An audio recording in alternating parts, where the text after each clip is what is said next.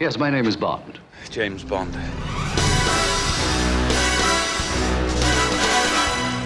Welcome to Now Playing's James Bond retrospective series. I hope we're going to have some gratuitous sex and violence. I certainly hope so too. Hosted by Arnie, Stewart, and Brock. Do you expect me to talk? No, Mr. Bond, I expect you to die. Be warned, Now Playing has a license to spoil and use mild adult language. The Americans are going to be none too pleased about this. Listener discretion is advised. What, no small talk? No chit chat?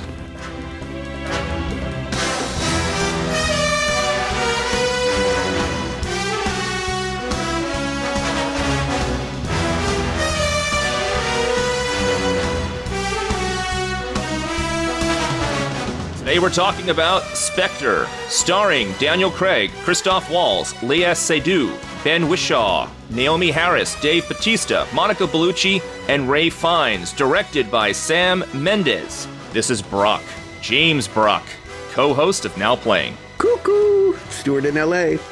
I'm Mickey Mouse, asshole.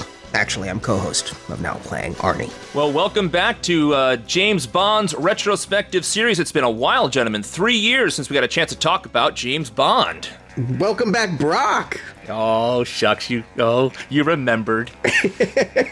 It's been a while. I'm trying to think. It was uh, Chucky was the last time we might have been hanging out. Fright Night 2, actually. Oh, that's why I didn't remember it. Yes. Repress that. I'm uh, extremely excited about not only am I back, but they brought Spectre back into the fold, which is a big deal for us Bond fans, given that we have not been able to have Spectre officially since 1971 in this series. Diamonds are forever, right? That was the last time. I mean, they had like some Donald Pleasence look-alike, like fall down a smokestack and For Your Eyes Only. But, That's correct, yeah. And I didn't like Diamonds Are Forever. I- That's one of my least favorite Bonds. So yeah, it's been a while since I've enjoyed the idea of Blofeld. Uh, You only live twice, I think. There's so much behind the scenes going on. How they got Spectre back, how they got Blofeld back, how they got Sam Mendes back, that I feel the result on screen is more like a triumph of contract negotiation than it is of filmmaking. The lawyers should be coming out with the gun barrel sequence and taking a bow. We talked about this a lot during the uh, McClory years with Thunderball and Never Say Never Again and all that. It's all related. It's just basically in 2013, the McClory estate said, you know what, forget about this. They settled and they finally got everything under one roof. So they finally got Casino Royale. They finally got Spectre. It's just, folks, if you want something that bad, just be patient. It'll come around. And pay a lot of money. A lot of Yeah, money. I was going to say a billion dollars that Skyfall made might have helped them write that check. yeah, exactly. Bond is in a different phase now. I feel like he's never been more popular than in this Craig era. I feel like with Casino Royale, even Quantum, which people hate on, but that made a lot of money. I think it's one of the most profitable. I think that this franchise is thought of as being much bigger than it was back in the day. Not adjusting for inflation, Stuart, but yes, correct. It made fr- pretty much the same thing as uh, Casino Royale did. But of course, Skyfall was such a big success, not only financially, but critically, and just people loved that movie. Everyone was talking at the time, of course, we all talked about that in our last podcast about how it's the best Bond movie ever. So the anticipation for this movie, I would think, would be big. But get this, get this. So a guy at my work, said to me, I'm a big James Bond fan. I'm going to see this movie tonight. I can't wait for it. And I said, Yeah, and how excited are you for Spectre coming back? And he said, Spectre's coming back? Where did it go?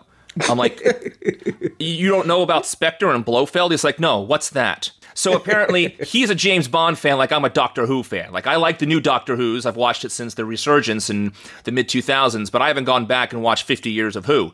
This guy apparently, and maybe a lot of other fans, haven't gone back and watched Roger Moore, Sean Connery, etc. If you recall on our last show for Skyfall, I said that film made me a Bond fan. And I have seen all the Connerys. I mean, I've participated in podcasts for every single James Bond film, including the unofficial ones. And Oh, God, yes.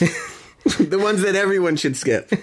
there's something about Sean Connery playing video games, never say never again, that will always just tickle my cockles of my heart. But I said I'm a James Bond fan I'm clearly a Daniel Craig James Bond fan. And I re listened to that review, and at the end, I said that Roger Moore will always be my James Bond, and Pierce Brosnan was the perfect James Bond. Three years have passed. Three years in which I have rewatched Skyfall a few times. I rewatched Casino Royale and Quantum leading up to this. And no, now Daniel Craig is my Bond. He's who I think of. He's in my favorite movies. He has surpassed in the past three years every other Bond as far as what I think of.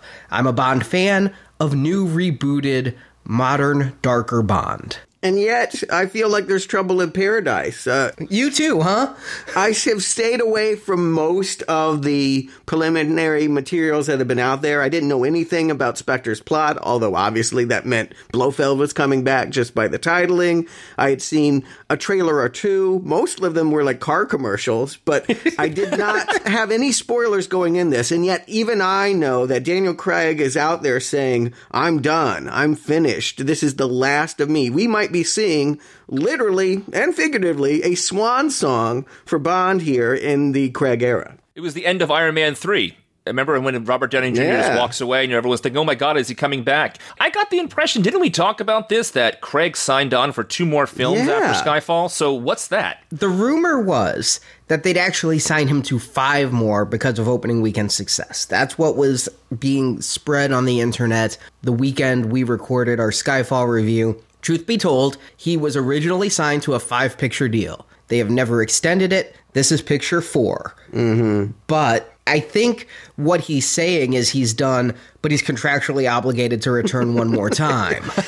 yeah, if you want View to a kill, he'll give that to you, but he does not want to do this. And I think sometimes, yeah, if the star makes enough of a stink, they'll want to do what they say because they don't want uh, muddy this franchise by putting a Bond out there that doesn't want to be there. God knows there would be plenty of other people happy to take on this role, but I would be very, very sad if Craig left. I do feel like we're getting some of the best Bonds with him. Also, Stuart, they've interconnected the Craig Bonds so much that to all of a sudden insert a new actor in there might seem a little bit wonky as well. Oh my God. So I think they have some loose endings they have to still tie up. Maybe one more movie with Craig could do that because the next actor is going to have to jump into a whole bunch of continuity. Well, knowing that Brock is completely spoiler free in all ways, and Stuart, you and I had kind of talked beforehand about what you did, I decided to play the role of the fan. I am a James Bond fan now, and I picked up every magazine and every internet article I could find about the making of this to bring that in.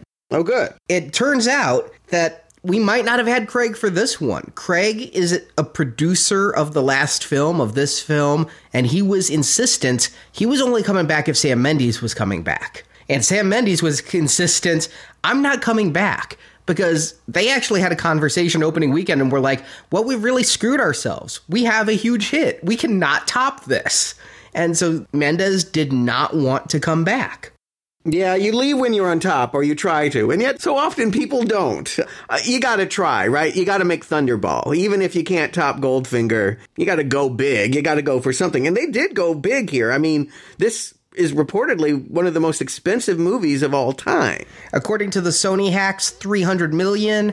According to people who've come out after, they're like, well, we don't comment on budgets, but it's less than that. Apparently, it's like, it's anywhere between 240 million. Like, that's a big savings, and 300 million. Oh, is that all? What a bargain. but it was the continuity thing you guys were discussing, is why Mendes came back. He actually was just channel flipping and came upon Skyfall and watched it, and he's like, there is so much that happened. And his exact quote is You can't not acknowledge Skyfall, which plays on the notion of Bond aging and nearly finished, and then not have him grow further in the next movie. You can't pretend you didn't have a major character die.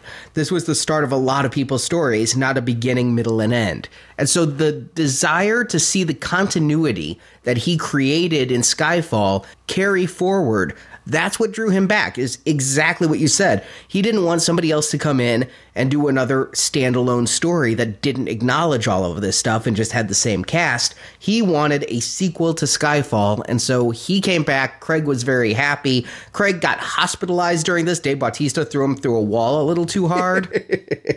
I felt for him in that fight scene. I'm like, yeah, you're no match for this one. yeah it shut down filming for two weeks So I can see why he might feel a little battered and bruised. This has been two years of his life. He worked with Mendes and the writers on the script. It started filming about a year ago.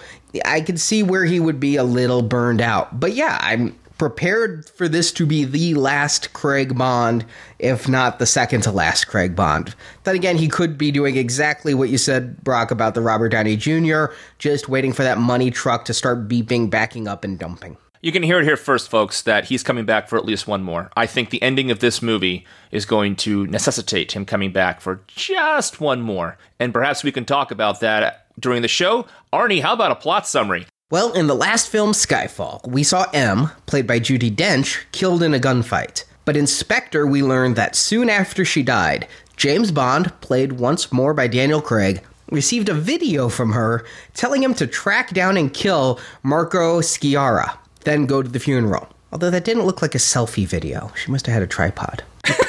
Wouldn't it be funny to see Judi Dench take a selfie? That's all I'm saying. and someone photobomb her in the back would be even funnier. Blofeld. in the time between Skyfall and this film Spectre, Bond has been trying to find Sciarra, and when the film opens, Bond is in Mexico on Day of the Dead. When things don't go as planned, a building is destroyed, and Bond and Sciarra end up fighting on an out of control helicopter. But Bond gets his kill and, for some reason, steals the man's pinky ring with an octopus insignia. Because we can get an awesome Japanese porn credit sequence. However, the Mexican destruction causes Bond to be grounded by the new M, played by Ray Fiennes. MI6 has just merged with MI5 and their new director, General Max Denbigh, or C as Bond calls him, played by Andrew Scott, wants to shut down the 00 program. In its place, he wants a superior intelligence system he calls Nine Eyes, named for the nine countries whose data will feed into the centralized network. But Bond is undeterred. He steals a car from Q, played again by Ben Whishaw, and heads to Rome, where he beds Sciarra's widow Lucia, played by Monica Bellucci and then goes to her husband's criminal hangout. And there Bond sees a shareholders meeting? but it's overseen by Franz Oberhauser, played by Christoph Waltz. Oberhauser sends new assassin Mr. Hinx, played by Guardians of the Galaxy's Dave Bautista, not to be confused with Jinx, played by Halle Berry, to kill Bond in a car chase, but 007 escapes with an ejector seat. With help from Moneypenny, Bond figures out that Oberhauser wants to kill Mr. White, the quantum agent, if you remember him, from the end of Casino Royale and Quantum of Solace. More, Quantum is a subsidiary of the larger crime group Spectre. I picture it kind of like how ABC is owned by Disney, all evil. So Bond goes to Austria, meets with Mr. White, and finds out the assassin has been poisoned. Bond offers to protect White's daughter if White gives up the information on how to find Oberhauser. White agrees before shooting himself dead with Bond's gun. Bond then goes to meet White's daughter, psychologist Dr. Madeleine Swann, played by Lisa Seydoux. Using Swann's information, they track Oberhauser to a secret base in North Africa, and there Bond learns the backstory of this criminal mastermind. It turns out Oberhauser, now follow me on this. Oberhauser was 007's foster brother. Mm. When Bond's parents were killed, it was Oberhauser's family that took in orphan James. However, Franz Oberhauser was upset by the attention given to the new family addition, so Franz killed his father and had Bond sent away. In the decades since, I don't know if he's still stinging about the sibling thing or what, we're going to talk about it, but Oberhauser faked his own death and then re-emerged under the name Ernst Stavro Blofeld, taking his mother's maiden name as his last. And in addition to operating a global network of criminals he calls Spectre, Blofeld also had it out for Bond. And he takes credit for every bad thing that's happened to Bond from Vesper's death to Raoul Silva's attack at Skyfall. Slowly, Blofeld has been dismantling Bond's life while also taking control of MI6. Turns out, and this wasn't a surprise, not at all. C is but a henchman for Blofeld. Bond is tortured, but manages to escape with Swann and return to London. And there he regroups with M, Moneypenny, and Q, where they try to stop C, this is like Sesame Street battle, from launching Spectre's intelligence network. But Blofeld is there and has kidnapped Swann. Bond goes to rescue the girl while M and C face off. Q's hacking stops the intelligence network's launch, and in a fight, M knocks C off a high railing, killing the traitor. Bond rescues Swann and chases down Blofeld, shooting down the mastermind's helicopter, but Blofeld drags himself away from the wreckage, though he's blind in one eye and given his trademark large vertical scar on his face. James is ready to kill his former brother, but decides not to? We'll talk about it. M arrests Blofeld while Bond and Swann drive off in Bond's old car as credits roll. It's a hell of a convoluted plot. I worked hard on getting the plot summary shorter, and this is the best I could do without going, shit happens, we'll talk about it.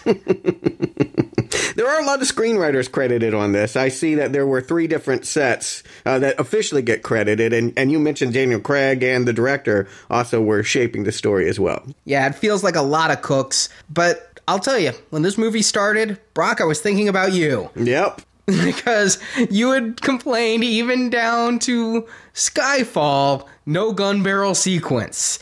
And when this movie started, you didn't get the eye reticule kind of zigzagging and falling, but you got Daniel Craig doing his trademark shot. If this is his last time doing it, at least you got one film where he shoots the camera. Yes, that was a big deal for me, and I did notice here in my notes. I said, "But I don't get the little white dot going all over the place." But you know, beggars can't be choosers.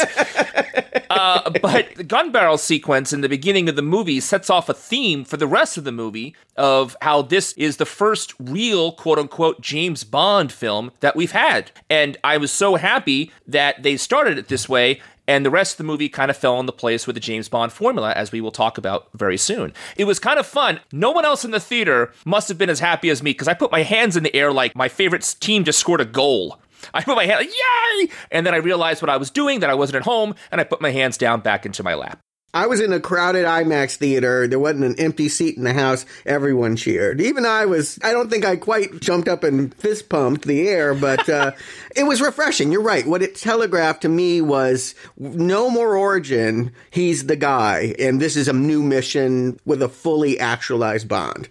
That's actually not the case, though. Like almost instantly, they take that away with this titling The Dead are alive. So there's a lot of reminiscing. There's a lot of going back, uh, more than I expected to. This is not standalone. As you pointed out, Arnie, this is a sequel to Skyfall. really a sequel to all of them. I think that Brock and I shared the opinion last time that what about all this quantum BS that they'd been talking about?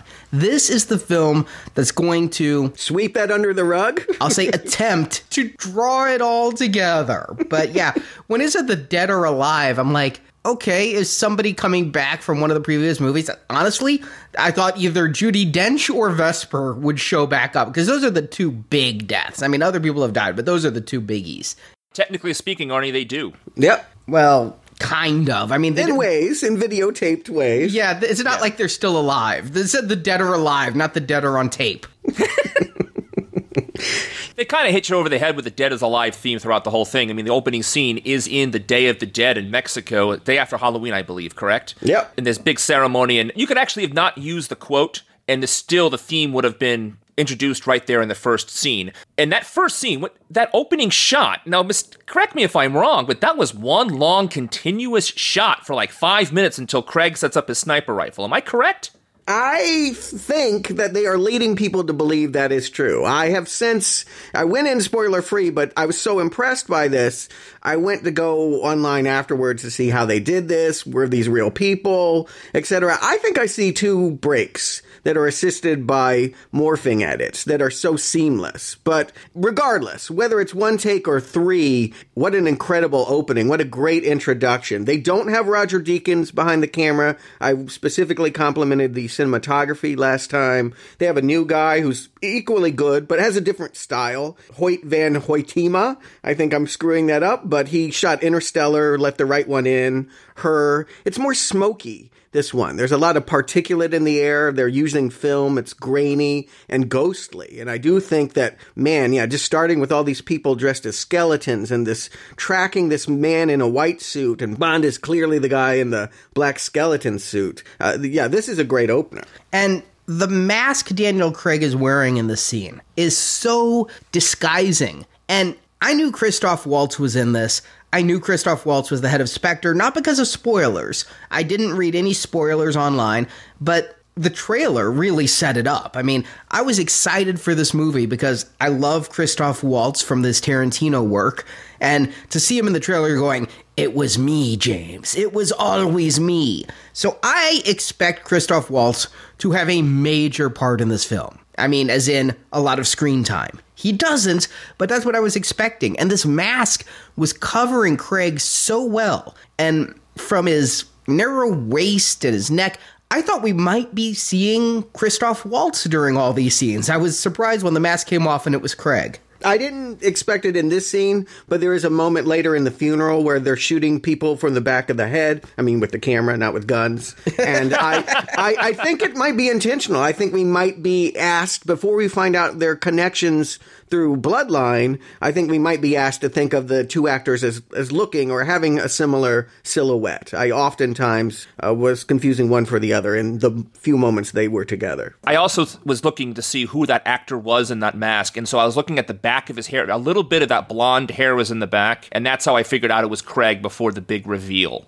Plus the blue eyes, right? I mean, he's got those blue eyes. I didn't see eyes in the skull. I might have missed them. I tried to find the eyes of Stewart, but I couldn't tell they were his. But I think they cut twice. I mean, I think when he walks into the hotel, they kind of hold on a poster. And just for like a half second, I feel like that might have been a cut. Agree. And then when he steps out of the window. Yeah. Yes, yes, exactly. And that moment when he steps out the window in full James Bond suit and he just walks on top of the roof, that to me was a pure James Bond moment. So casual, loading a gun, walking high in the air on a rooftop. I loved that moment, and Craig played it perfectly as I'm going to work. It was great. And this line he says, I won't be long. This is pretty much the only line of dialogue. I do think the sexy brunette he's with says, Where are you going? I won't be long.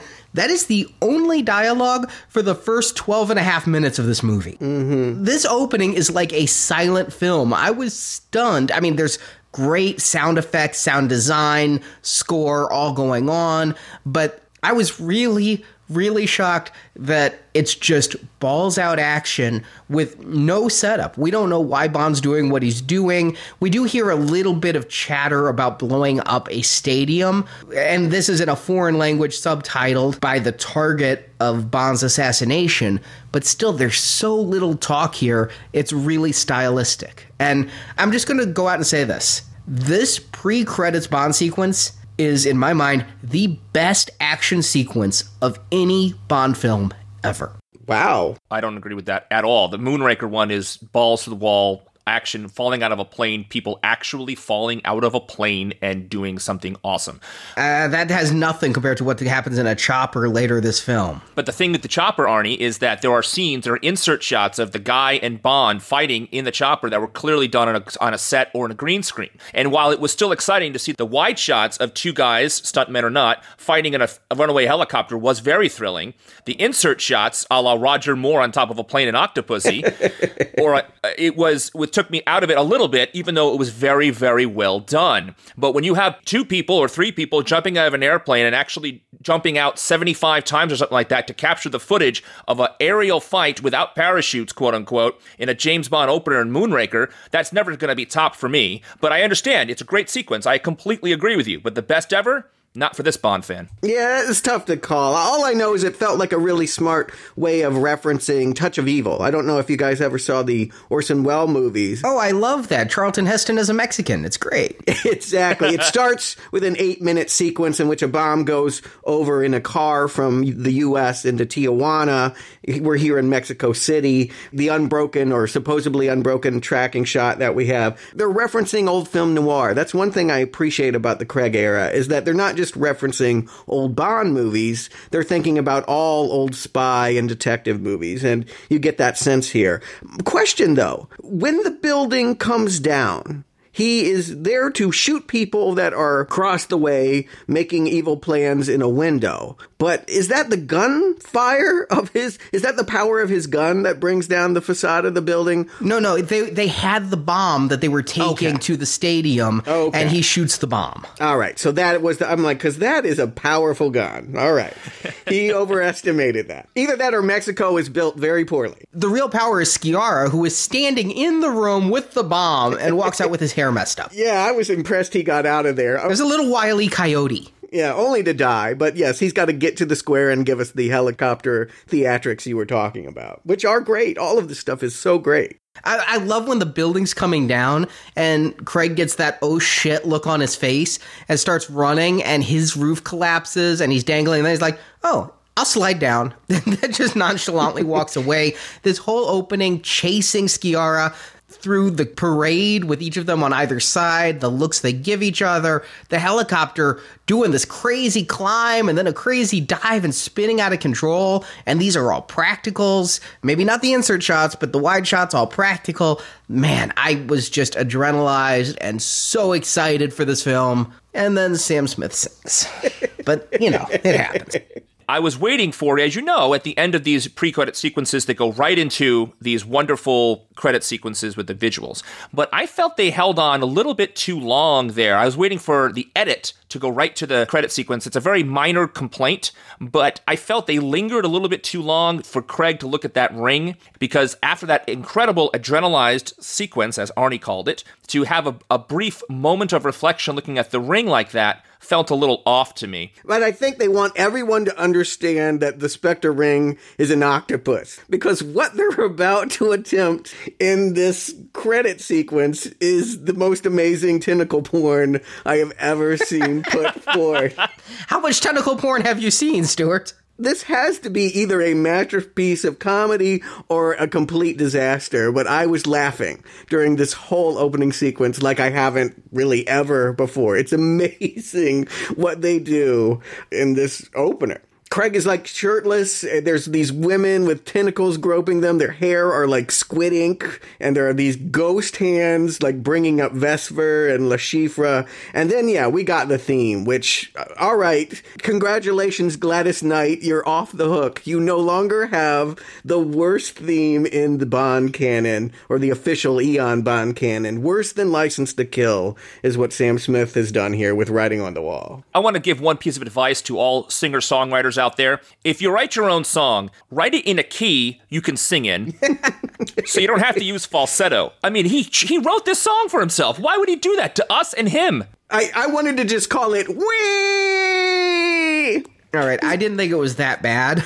I thought it was middling. I didn't think it was anywhere in the top 15 Bond songs, but I didn't think it was atrocious. I mean, I've listened to Sam Smith on the radio sometimes, and I felt like this feels like just a modern pop song, which is not going to be memorable. It's no Adele Skyfall, but but how it wants to be. It wasn't feeling like fingernails on a chalkboard the way you guys are describing it. Oh, it was. No, no, no, no, no. Don't get me wrong. A garbage is still my least favorite. The one from The World Is Not Enough. That's just garbage, appropriately. Uh, this one was fine. This one is a very average Bond song for me. Yeah. Toward the end of the of the pile for me, I liked that they brought in the James Bond kind of uh, horn motif things, and the end of the song when it kind of slows down a little bit and has the uh, the writings on the wall. That was fine. The ending of it, but yeah, paired with the visuals, this was a hot mess.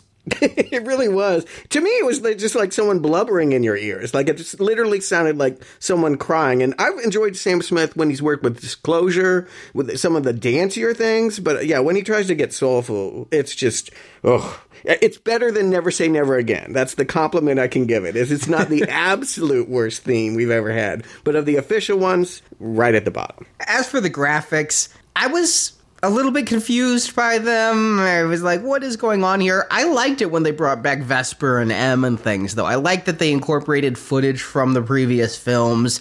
The way they incorporated it seamlessly. I was just thinking of Christoph Waltz again saying I was behind it all. Seeing them here got me so excited. I was just so jazzed. And I'm not the Bond fan. I've never really cared for Spectre. I thought Blofeld was overrated. I get he's classic, but this was really getting me going. It was good to remind people. I hate to say it, but it has been a while since even Skyfall, three years. I didn't get a chance to go back and see it for this viewing, unfortunately. So, I mean, of course, I remember Chiffre and Silva and all that, but having those visuals remind you that this is an interconnected story and that, yeah, what we're going to get into is about the biggest bad of all. What we're going to find out is that there was someone always above them, like an octopus, I suppose, controlling all the tentacles. We're going to get that here they showed us the Vesper and they showed us Le Chiffre. I was hoping they would show Green. I actually did go back and watch Quantum of Solace and Skyfall in preparation because, as I mentioned on the Skyfall review and the Quantum of Solace review,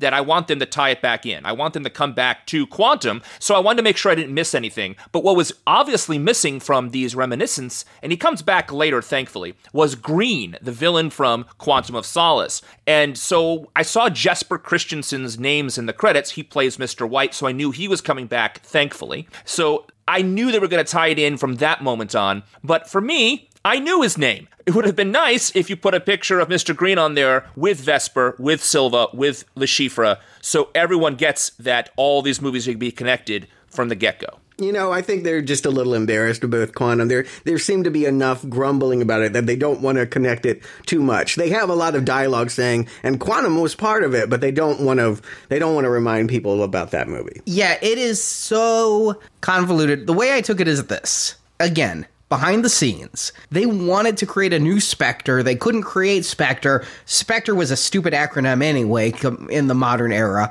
So they were going to make Quantum, but Quantum was going to be Spectre, right? That's what we all hypothesized back with that review. But now they got Spectre, they got Blofeld. They're like, all right, we're just going to say they're one and the same. I think it's really, I think all of Spectre is silly in this, honestly. They have shareholders meetings, they talk about aggressive expansion, they're like IBM. I like that idea, though. I think that in this world, to think that criminals are just as profit driven as anybody else is kind of funny. It, it's parody. Yeah, but what they were discussing was financials and things like that.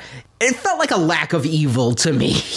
Well, we can talk about that. I don't know that it all comes from being said in board meetings. I think that might be with the script itself. What is Spectre trying to do? Uh, we get it early here, and I think it's telegraphed to even the youngest viewer. Spectre is going to take over the security systems of every country in the world because they're all going to sign off onto some universal drone program? No, just nine of them. Not every country. But that's enough to feel like the whole world will be policed. Yes. See, it should have been eight because it's an octopus. Ah, there you but go. But the ninth is the head. All right, sure. Yeah. Yeah, nine eyes. I don't think an octopus has that many eyes. But... They don't. I'm sure of it. I don't know if anything has an odd number of eyes other than in sci-fi. But yes, I mean, it's very obvious here in the setup. Bond is in trouble because he went to Mexico without, you know, jurisdiction and we don't know why. And it's part of the mystery of the first act. And he meets the new boss that's going to basically dismantle the double O program. I knew he had to be evil because it's Moriarty from the Sherlock reboot on BBC. Uh, Andrew Scott. Obviously, Blofeld is Bond's Moriarty, right? So that's that seems appropriate. I got to tell you, as soon as this man walks on the screen after his first scene, I wrote down oh, he's evil. I mean, were they even trying to mask that for the uh, audience? This guy was in with Spectre. I think they were. I honestly think that they were trying to mask it. I'm just going to lay my cards on the table here. Spectre came too late. We talked about in our Mission Impossible Rogue Nation review how they moved that film up to beat Spectre to the screen. The plot we have here is virtually identical to last year's plot of the superior Captain America the Winter Soldier, or even earlier this year's superior Mission Impossible Rogue Nation. In both of those, we had a bureaucratic enemy and then some kind of assassin enemy. And so I thought they were trying to go Rogue Nation with it, where they were fighting on two fronts. They were fighting to keep their organization against the bureaucracy, and they were fighting against Spectre.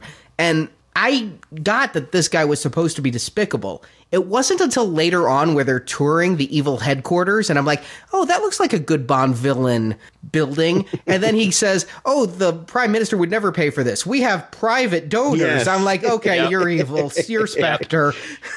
and there's no one there. I mean, it's going to be automated. The idea is like they have this giant facility that has an employee of one. I think uh, really the only people working on the day that it's launched is Andrew Davies' C character. And C, he's named that because we have all these administrators with letter names, but also SEE. I mean, he sees everything.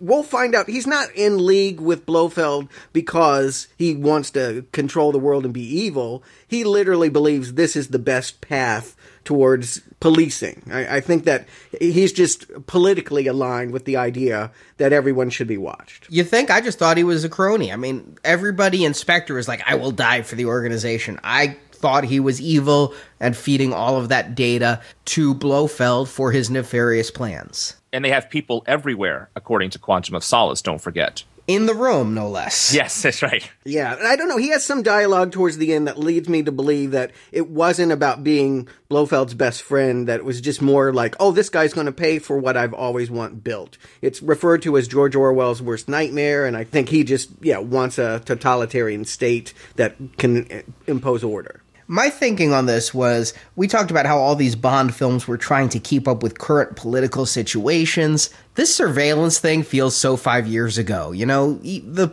Patriot Act, where they started tapping our phones and everything, that was Bush Jr.'s administration. And yes, Obama has carried that policy on, but I think at this point we're all just resigned to everything we do is watched, right? I mean, are people still fighting against the idea of surveillance? I figure that nine eyes is actually small in scope for a Bond villain. I figure we have 18 eyes going on in the real world. Well, Julian Assange is still out there. Uh, ask Ed Snowden. I mean, I think people are still fighting this fight, Arnie, but I agree. It's been explored in movies for several years now. I also thought Hydra, it's impossible not to. The only thing I want to say is that Hydra in Mission Impossible, all that came after Bond. I mean, I don't know when the idea of an evil organization permeating every bit of the world came to be first, but I do know that James Bond films and Spectre and Blofeld have been cribbed for 50 years ever since the books and the movies came out with this character, especially the movies.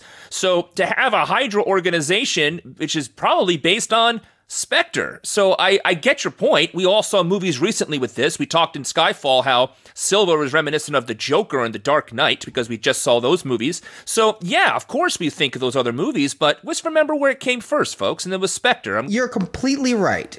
Spectre was the original organization. James Bond inspired Mission Impossible, the TV series. Spectre inspired Hydra. But we have always praised the Craig Bond films for being a modern update to this. Just because they did it first in the 50s or the 60s doesn't mean that they're doing it best today.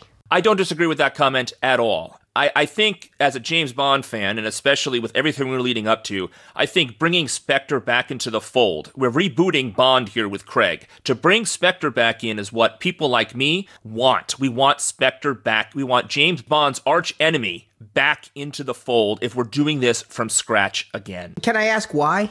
You say you want it, but I mean, is it just nostalgia that makes you want it, or I'm curious why you don't want something new? I would say you want Joker in a Batman movie.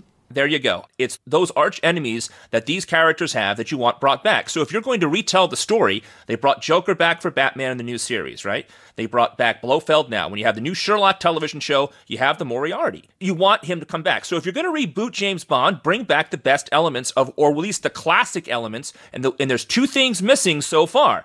It's Blofeld and the marriage. And so we have Blofeld now. And so we're hoping that I'm hoping that they're going to bring back some key points of the James Bond lore, and they started that with Blofeld. Yeah, although it's going to take a while for for Bond to get to Blofeld, and I think that's right for this new Craig era. They they take their time. It took a long time to get to Chiffre and Silva. We're going to spend some time with Bond. You know, I was so happy to see the way the pieces fell together last time. That oh, we got this M, we got Moneypenny, we've got Q, and the team is here, and he's being demoted again. no sooner as he gets started than he is off the ranks, and Double O is going to be completely dismantled. I, I hate that we have this storyline here. It's one step away from license to kill, right? I mean, he doesn't have his license revoked, but he's grounded. He was grounded in Quantum of Solace too.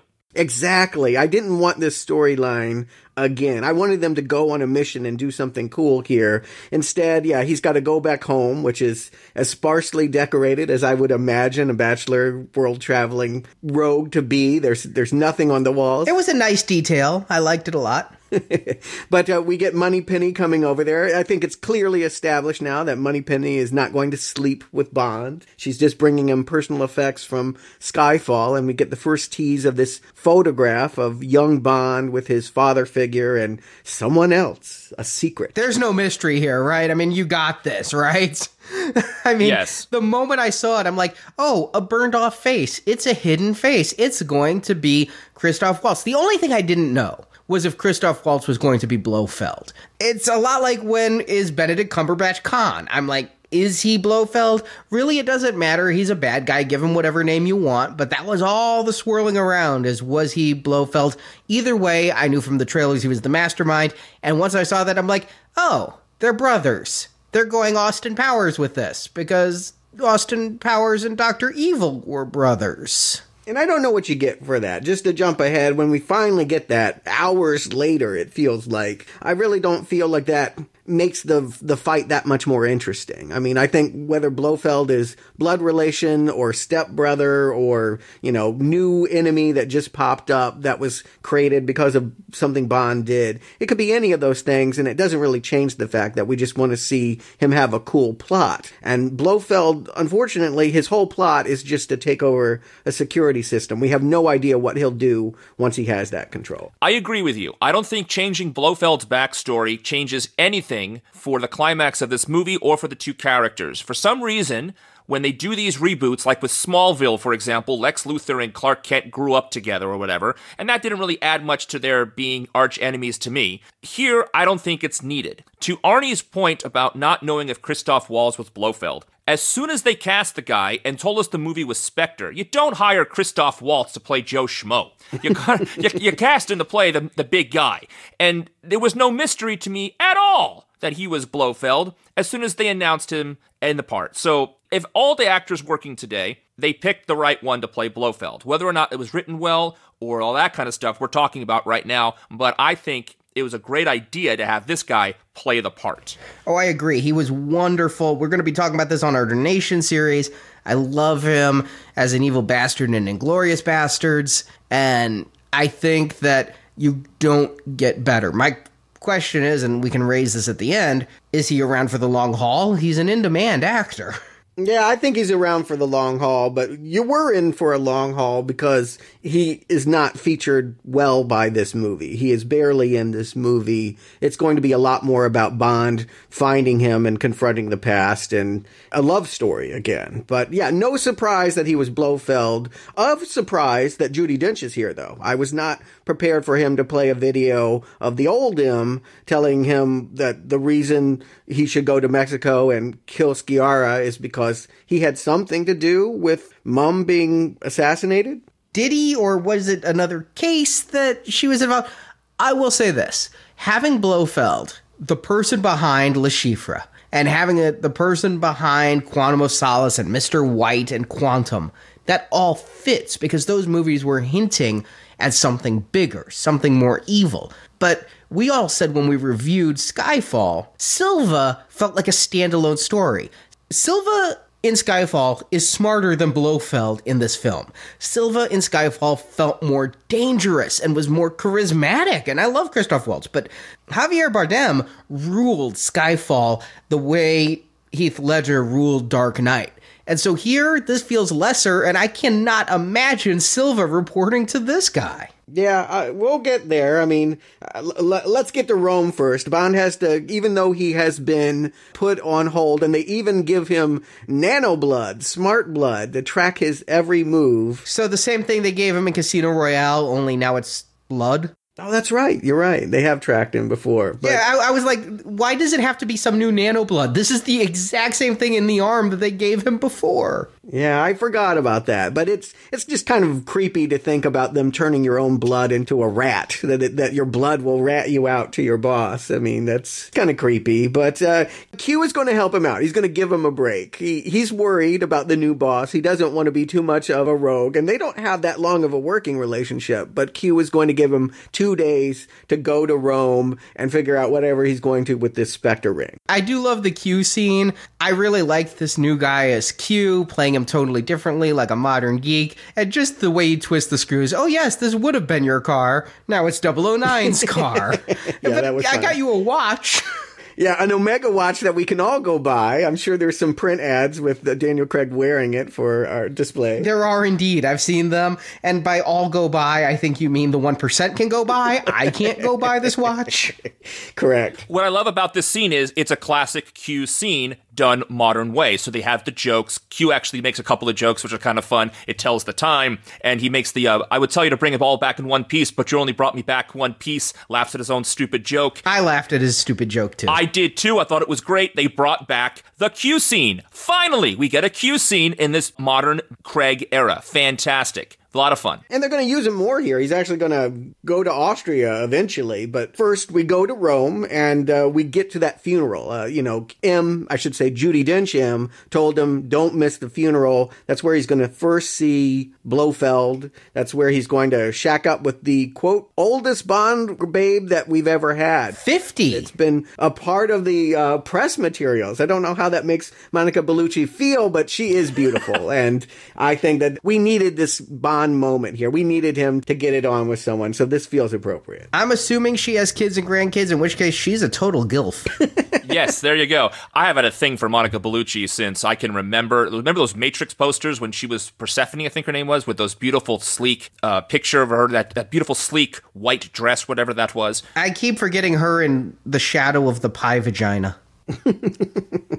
Okay, uh, the the the thing with me with Monica Bellucci is they made so much of a deal of her being in this movie, and then she's in it for like one scene. Yeah. I was disappointed with that. Yeah, I guess they didn't want to make her the girl. You know, there is a another girl on all the posters, but uh, it was nice that they gave her a moment. She certainly earns it. She doesn't really do much other than say, "Oh yeah, you need to go to this building where they're holding the shareholder meeting." But uh, Yeah, I, I'm actually disappointed in the two women Bond beds. The one pre credits, he never goes back there. He's like, I'll only be a minute. He's gone forever, and she was hot. well, the building did explode, Arnie. Do you think she died? No, but she, you know, he had other things to do, man. He was fighting somebody in a helicopter. yeah, but Roger Moore would have gone back after. You're absolutely right. Roger Moore would have gone right back to that window and said, "Where were we?" exactly right. But then here, yeah, I read about her again. I was reading all the articles I could find. They just talked about her, talked about her. He beds her once, says thank you, and goes. She doesn't even die. Usually, the first girl he sleeps with dies. He actually name drops. We don't get the actor back, but he name drops Felix Leiter. Oh, Felix is going to come and protect you. I thought for sure we'd see her corpse covered in oil or gold or something later. I'm glad they gave Felix something to do, even though he's not here. He's off in the Hunger Games. I completely agree with you on that because I, I was thinking later in the movie, why did they just go back and kill Monica Bellucci? And then I remember they dropped Felix's name. I, I, I agree. I wanted her to die. No offense, Monica, but I want her to die. If you sleep with Bond, you die. So uh, they're taking these traditional Bond tropes, they're using the formula again for Bond, but they're doing things a tiny bit differently. So you get all the scenes you want, just a little bit different. The other thing is, honestly, I realized Daniel Craig and this actress are very close in age. Daniel Craig was 47, she's 50, but the way they played it out, it felt like a pity. She's like, my husband never showed any interest in me. I didn't get the Bond was attracted to her from the funeral on. It's like she's talking about how lonely she is. Oh, Bond will fix it. He's very Machiavellian. Well, Arnie, remember Casino Royale when he sleeps with the bomb maker's wife to get the information? It's exactly the same thing. I never got in any part that Bond was attracted to her in a sensual way, but more like she's attractive. I can do this to get information, and literally he was pumping her for information uh, on the screen.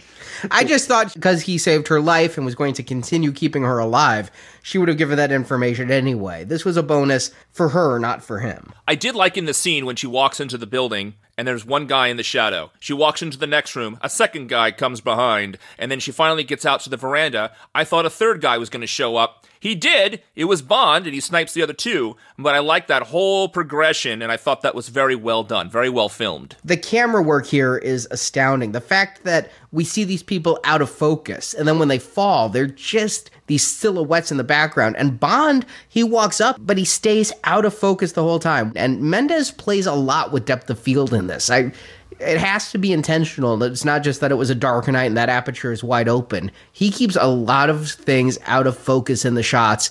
It's a good looking film. Yeah, I feel like a lot of the movie is shot just like the opening, where we have these long takes, slow, where we have time to absorb the art direction. We are following characters. Yeah, there's a smoky, dark quality, like a Spectre. I mean, I think there's ghostliness to the way we see things. I love the shot, the next one, where he's driving up to this palazzo and we have all these lighted trees at two in the morning. I don't think Rome normally does this. Seems like an incredible waste of electricity, but uh, it's so beautiful to see him arrive at the Spectre layer. I laughed my head off when he parked his car in that palazzo, and there's not like one Volvo. There's no station wagons or SUVs. It's all these sports cars. There's not a lot of people. I think it might be a choice. At first, it was annoying me. We're going to get a car chase where he's driving around and there's no pedestrians anywhere. And then I started to realize maybe that this is a theme, that this is a world where, where there's just cameras. There's no people anymore. But the only people, there's minimal security. There's like two guys at the door. He flashes the ring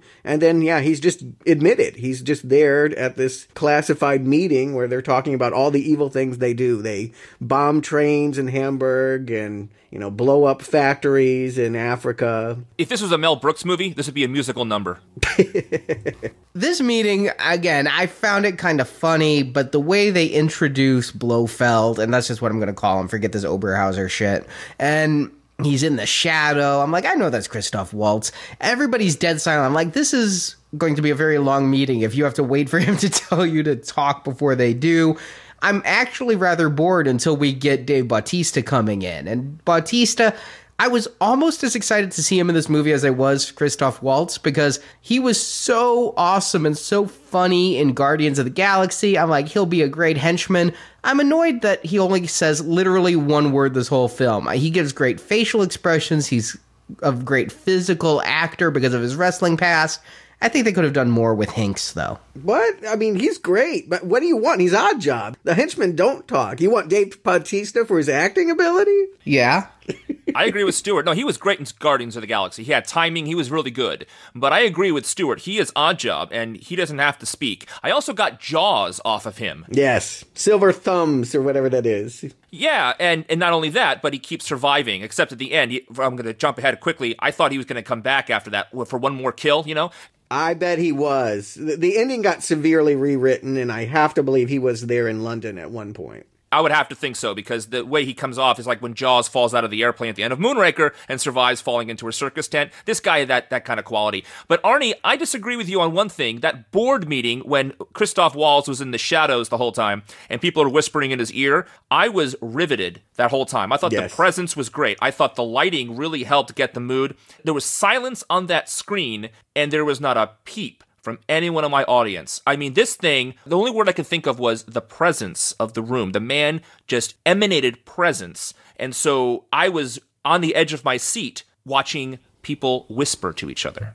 I love that his entrance, you know, he just sits down and then he just does the slightest of head tilts. Just the, you wouldn't barely notice it. And someone runs up and moves his microphone closer to him. I thought that was a hilarious detail. It's like, yeah, he could reach and pull his own microphone, but he doesn't have to. He controls all. He is the head of the octopus. He can make people literally do anything that he wants. It, it was a great way of establishing that. Yeah, I liked how he he had a personal assistant pull his chair out and push it in like he was a waiter at a fine restaurant. It was very nice. Yeah, no, you get the sense that he's in control, and indeed, he knows very well that his half brother James is up there in the balcony and says, Welcome. And James knows too. I think it took me a while in the movie to realize, because they tell, it takes a while for them to establish this half brother connection, but he instantly recognizes that this is his half brother. The name Oberhauser is actually a callback to the short story Octopussy.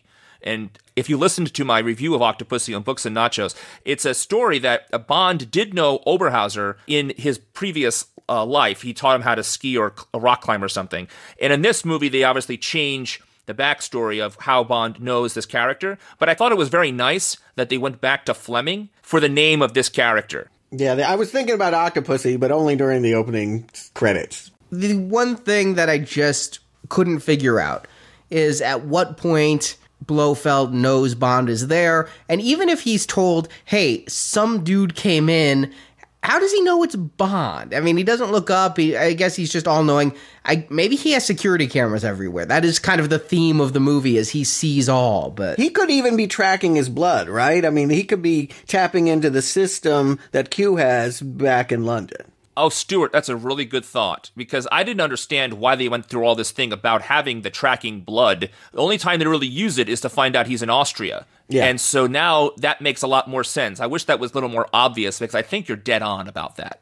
You know, it, I think we were just supposed to think that Blofeld knows everything. We- don't ask why. He just he lives in a controlled environment where there's cameras everywhere, and he's tapping into MI6, MI5 security. He just, I just take it for granted, you know, that he's just a supervillain, and he just by sitting in a chair, he still somehow knows everything that happens on Earth and controls it, or soon will.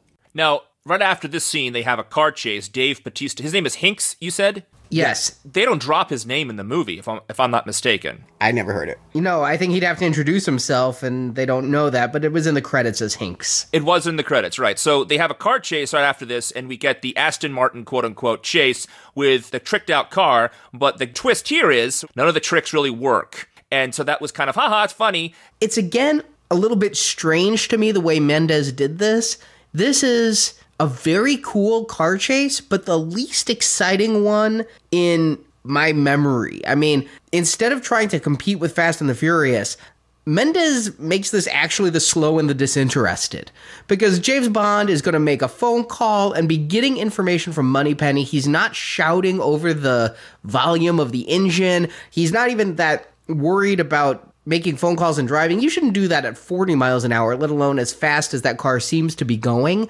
But what Mendes is going to focus on is the conversation in the car and not the car chase, making this really feel like a non action action scene. I didn't get the thrill I usually get when Bond has an action scene. What I didn't like about it was it was too much humor with Moneypenny. She's going to the fridge while Bond waits, etc. I like that there was a guy in her bed. Good, yeah, good for Moneypenny. Yeah, she deserves that. And you guys said before there's no traffic. There's a guy in a little kind of like a, Yeah, one Fiat. The- Yeah. the- it is two in the morning. and it's a punchline because he drives it forward fast. It honestly reminded me of a joke that we'd see in Live and Let Die with the sheriff. Exactly right. Uh, Roger Moore kind of stuff going on in this car chase until the end of it when it finally becomes a car chase and they drive on the side of the pipeline, etc. Also, Bond escapes this car chase. Q put some gadgets in there. The gun isn't loaded. The flames were kind of cool, the way it catches Bautista's car on fire there. But finally, he clicks the air button, and there's an ejector seat. But last movie, didn't Q say we don't do ejector seats anymore? I think that's the joke. And then, of course, the button on the whole thing is that uh, Bond comes back for the car later, and then he comes back for his own Aston Martin at the end that was rebuilt. And you have to wonder is that Aston Martin all tricked out? I probably think so. I think it has an ejector seat. I, hopefully, it's for Madeleine. you don't even need a shooter. We're done with this one.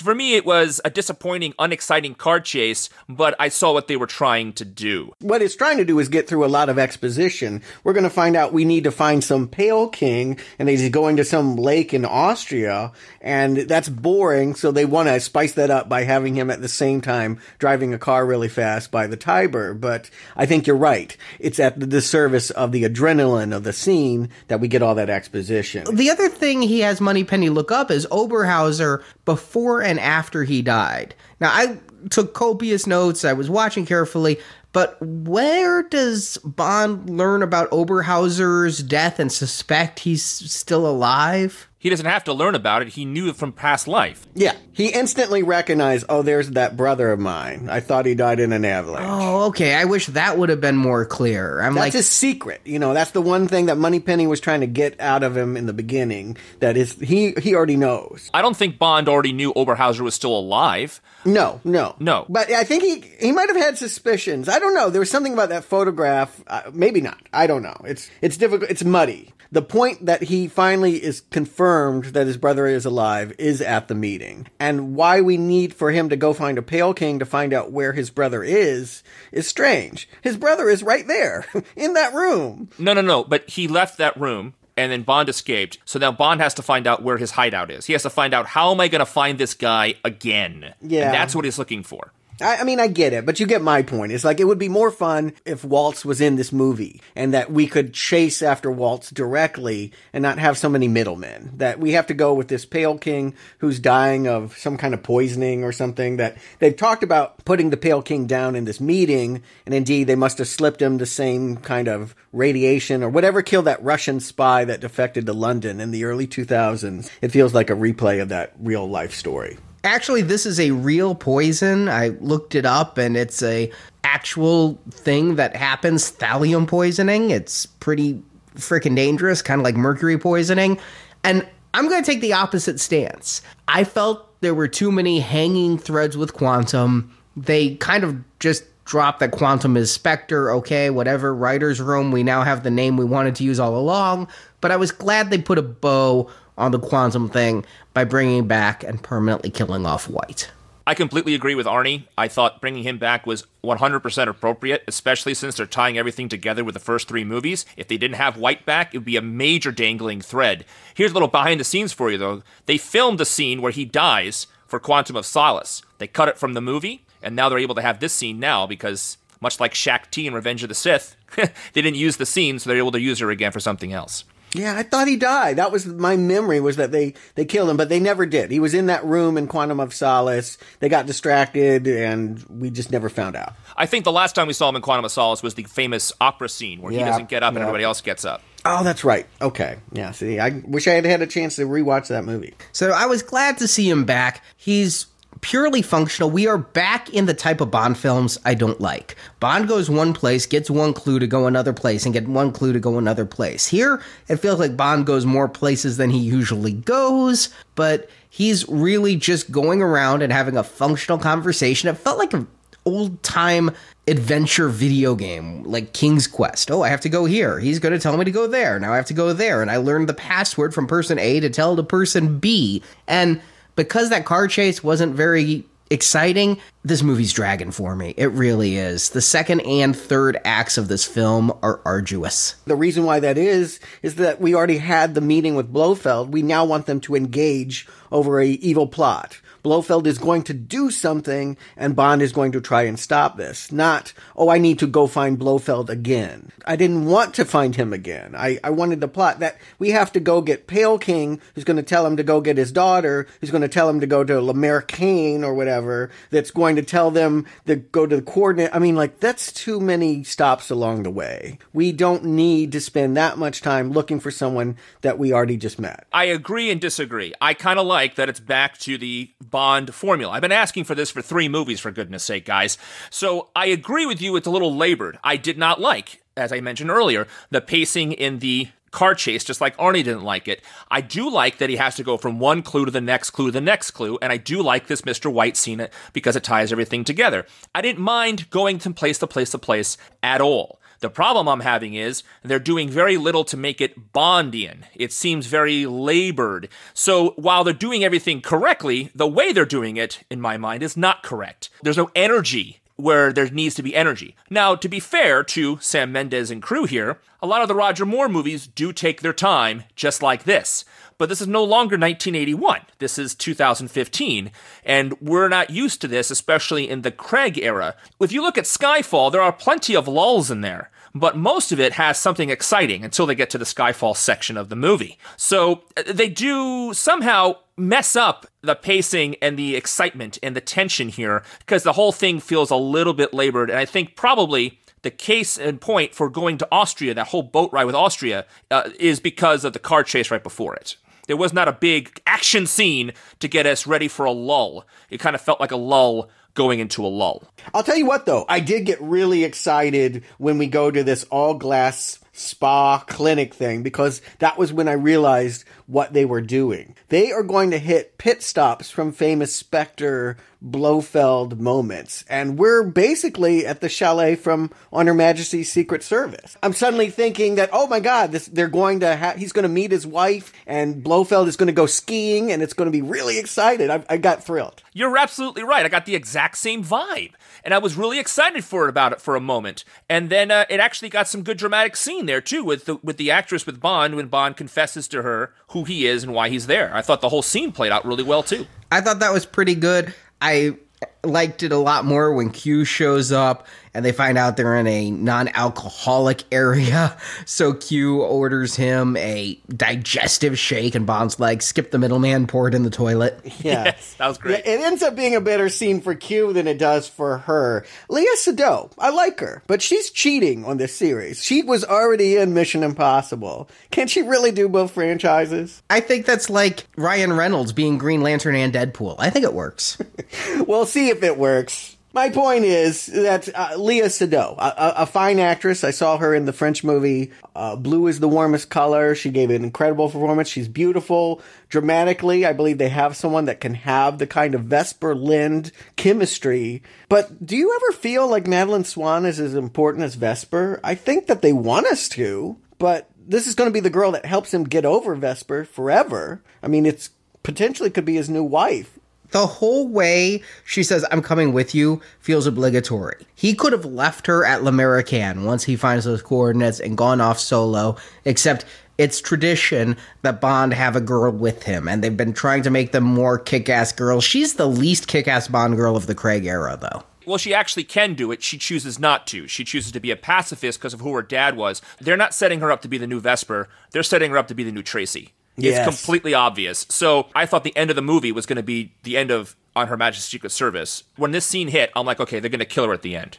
Now it's going to be the next movie, right? Yeah. She drives off with Bond and Aston Martin at the end of this movie, and Blofeld's still alive. They're going to kill her next movie. It has to be what's going to happen. The biggest problem I had with this character is her age. She looks so much younger, especially when you have Monica Bellucci earlier in the movie. I looked it up afterwards. She's 30. So she's mm-hmm. not too young, quote unquote. I mean, Craig is in his mid 40s, but it's not. I thought she was like 23. And so I really felt that she was way too young. I agree with you. She's a good actress, but I had a lot of trouble with the age thing throughout the movie. Yeah, they don't have chemistry. I, I think no more chemistry than Bond has with any beautiful woman. I, I don't feel like she's special the way that I felt like Eva Green and him just had that sparkling. I mean, when they sat at a dining room table and had a conversation, I was riveted. This is just a cute couple. This is a, nice shag. But I just think that we are supposed to think that she is the first woman to enter his life to mean something since Vesper. And I'm like, call up Cammy. Call up the other ones. Moneypenny's looking pretty good. I mean, I just feel like this is still a rebound girl. Yeah, I didn't feel like she deserved the kind of attention she was getting. I do have one question, Brock. You brought up her being a pacifist, and she talks about how somebody came to kill her father and didn't know she was in the house, and so she knew where White kept his gun, and so she pulled out the gun and snuck up on him. Later on, Blofeld is going to say, I remember you. I was at your house. And she's like, Well, I have no recollection. He goes, Well, I do. Was he the one she pulled the gun on? I thought so. I really did, but they kind of drop it. Why wouldn't he just kill her right there if she was the one who pulled the gun on him? Yeah, I thought she killed the person. I thought she was saying not only have I used a gun before, but I've actually taken a life, and that's why I don't like them. It could have happened in rewrites. I feel like this ending has been drastically written and rewritten, and I think at one point, yes, they wanted to have her more important to the Blofeld storyline. The answer is, Arnie, it's not entirely clear.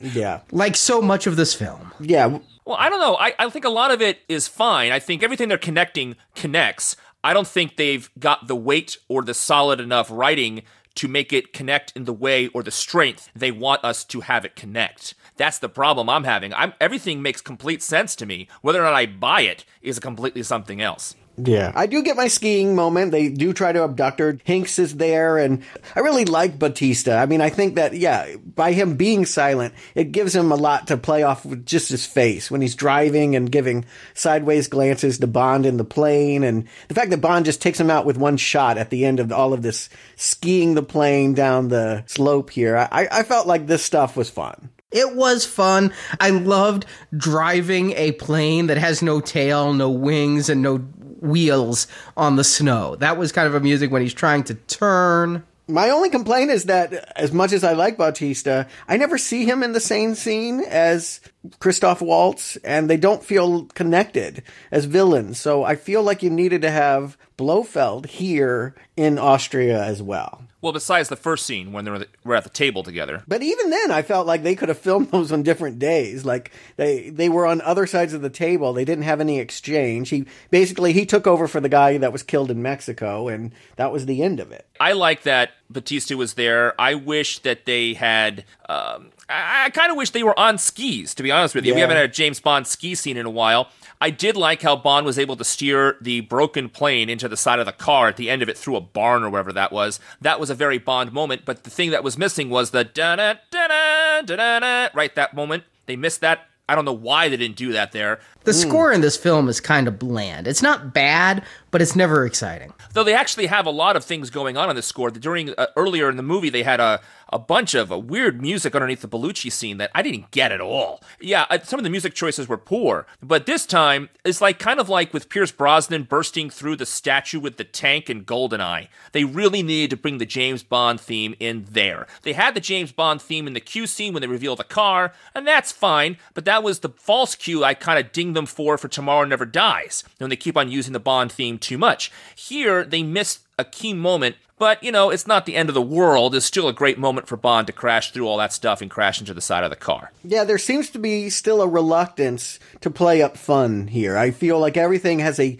a weightiness, a heaviness, a solemn spectral quality. They don't ever want it to get too more, or even Connery. I feel like they still want to keep Craig solemn and angry because they're trying to emphasize the drama at this point. And it was something I loved about Casino Royale that they took that moment for him to quit and go off with Vesper and they invested in a woman character that they never had before. I don't care about these scenes in Tangiers though. That she doesn't want to sleep with him and that they got to hang out at this L'Americaine hotel. Why didn't he just send her to the American hotel to begin with? Why didn't Pale King leave his daughter alone? Bond has endangered her by putting him under his protection. Yeah, and she says she doesn't want to sleep with him, and then she starts like talking in her sleep, but what she says is I didn't catch it as being anything important. I found it strange, though, when they found the secret room that he found the actual door. he didn't even use a stud finder. He just pokes his fist through the wall, and it happens to be the actual door to the secret room. That made me laugh. I liked when he was interrogating the mouse. I thought that was Yes. the cutest moment of the thing. Is I, I thought he might shoot the mouse, and the mouse leads him to the door. A fleet funny moment. Oh, another funny moment, though, unintentionally, of course, is Bond is going through this room is full of old spy equipment, old spy things. It's obviously a place that's not been visited in quite some time. And Bond finds a stack of videotapes, and one of the videotapes says Vesper Lynd interrogation. And I started laughing because while it's very funny to have all these old spy things here, Vesper Lynd was interrogated, what, five, six, ten years ago on a videotape? Not a digital file, not a CD or a DVD. No, a videotape. That made me laugh out loud. Yeah, I, I don't know what they're getting at by doing this. I think that we're supposed to think that he doesn't want to know what she might have said and how true her love for him might have been. Like how much was it about the other guy? If he watched that tape, he would have a lot of things confirmed and would probably be very painful. So he avoids watching it for that reason. I'm guessing. It's very confusing. I didn't get it either. I'm like, why did you even bring it up? I agree. It should not have been there because if Bond reacts to it the way he does, he's trying to say, I'm moving on or I'm hiding from it, but it's not entirely clear. We're, we're supposed to think that after Quantum of Solace, he has let her go completely. But with everything connecting here and his past coming back to haunt him, and Vesper's constantly brought up in this movie with pictures by Blofeld and this scene with the videotape, it seems that they don't want him to let her go, even though he's trying so desperately to do so, or at least he thinks he already has. I feel like they keep setting up Madeleine to be this replacement that, that by, you know, showing Eva and reminding us of Vesper Lynd that we're supposed to think that this is the solution.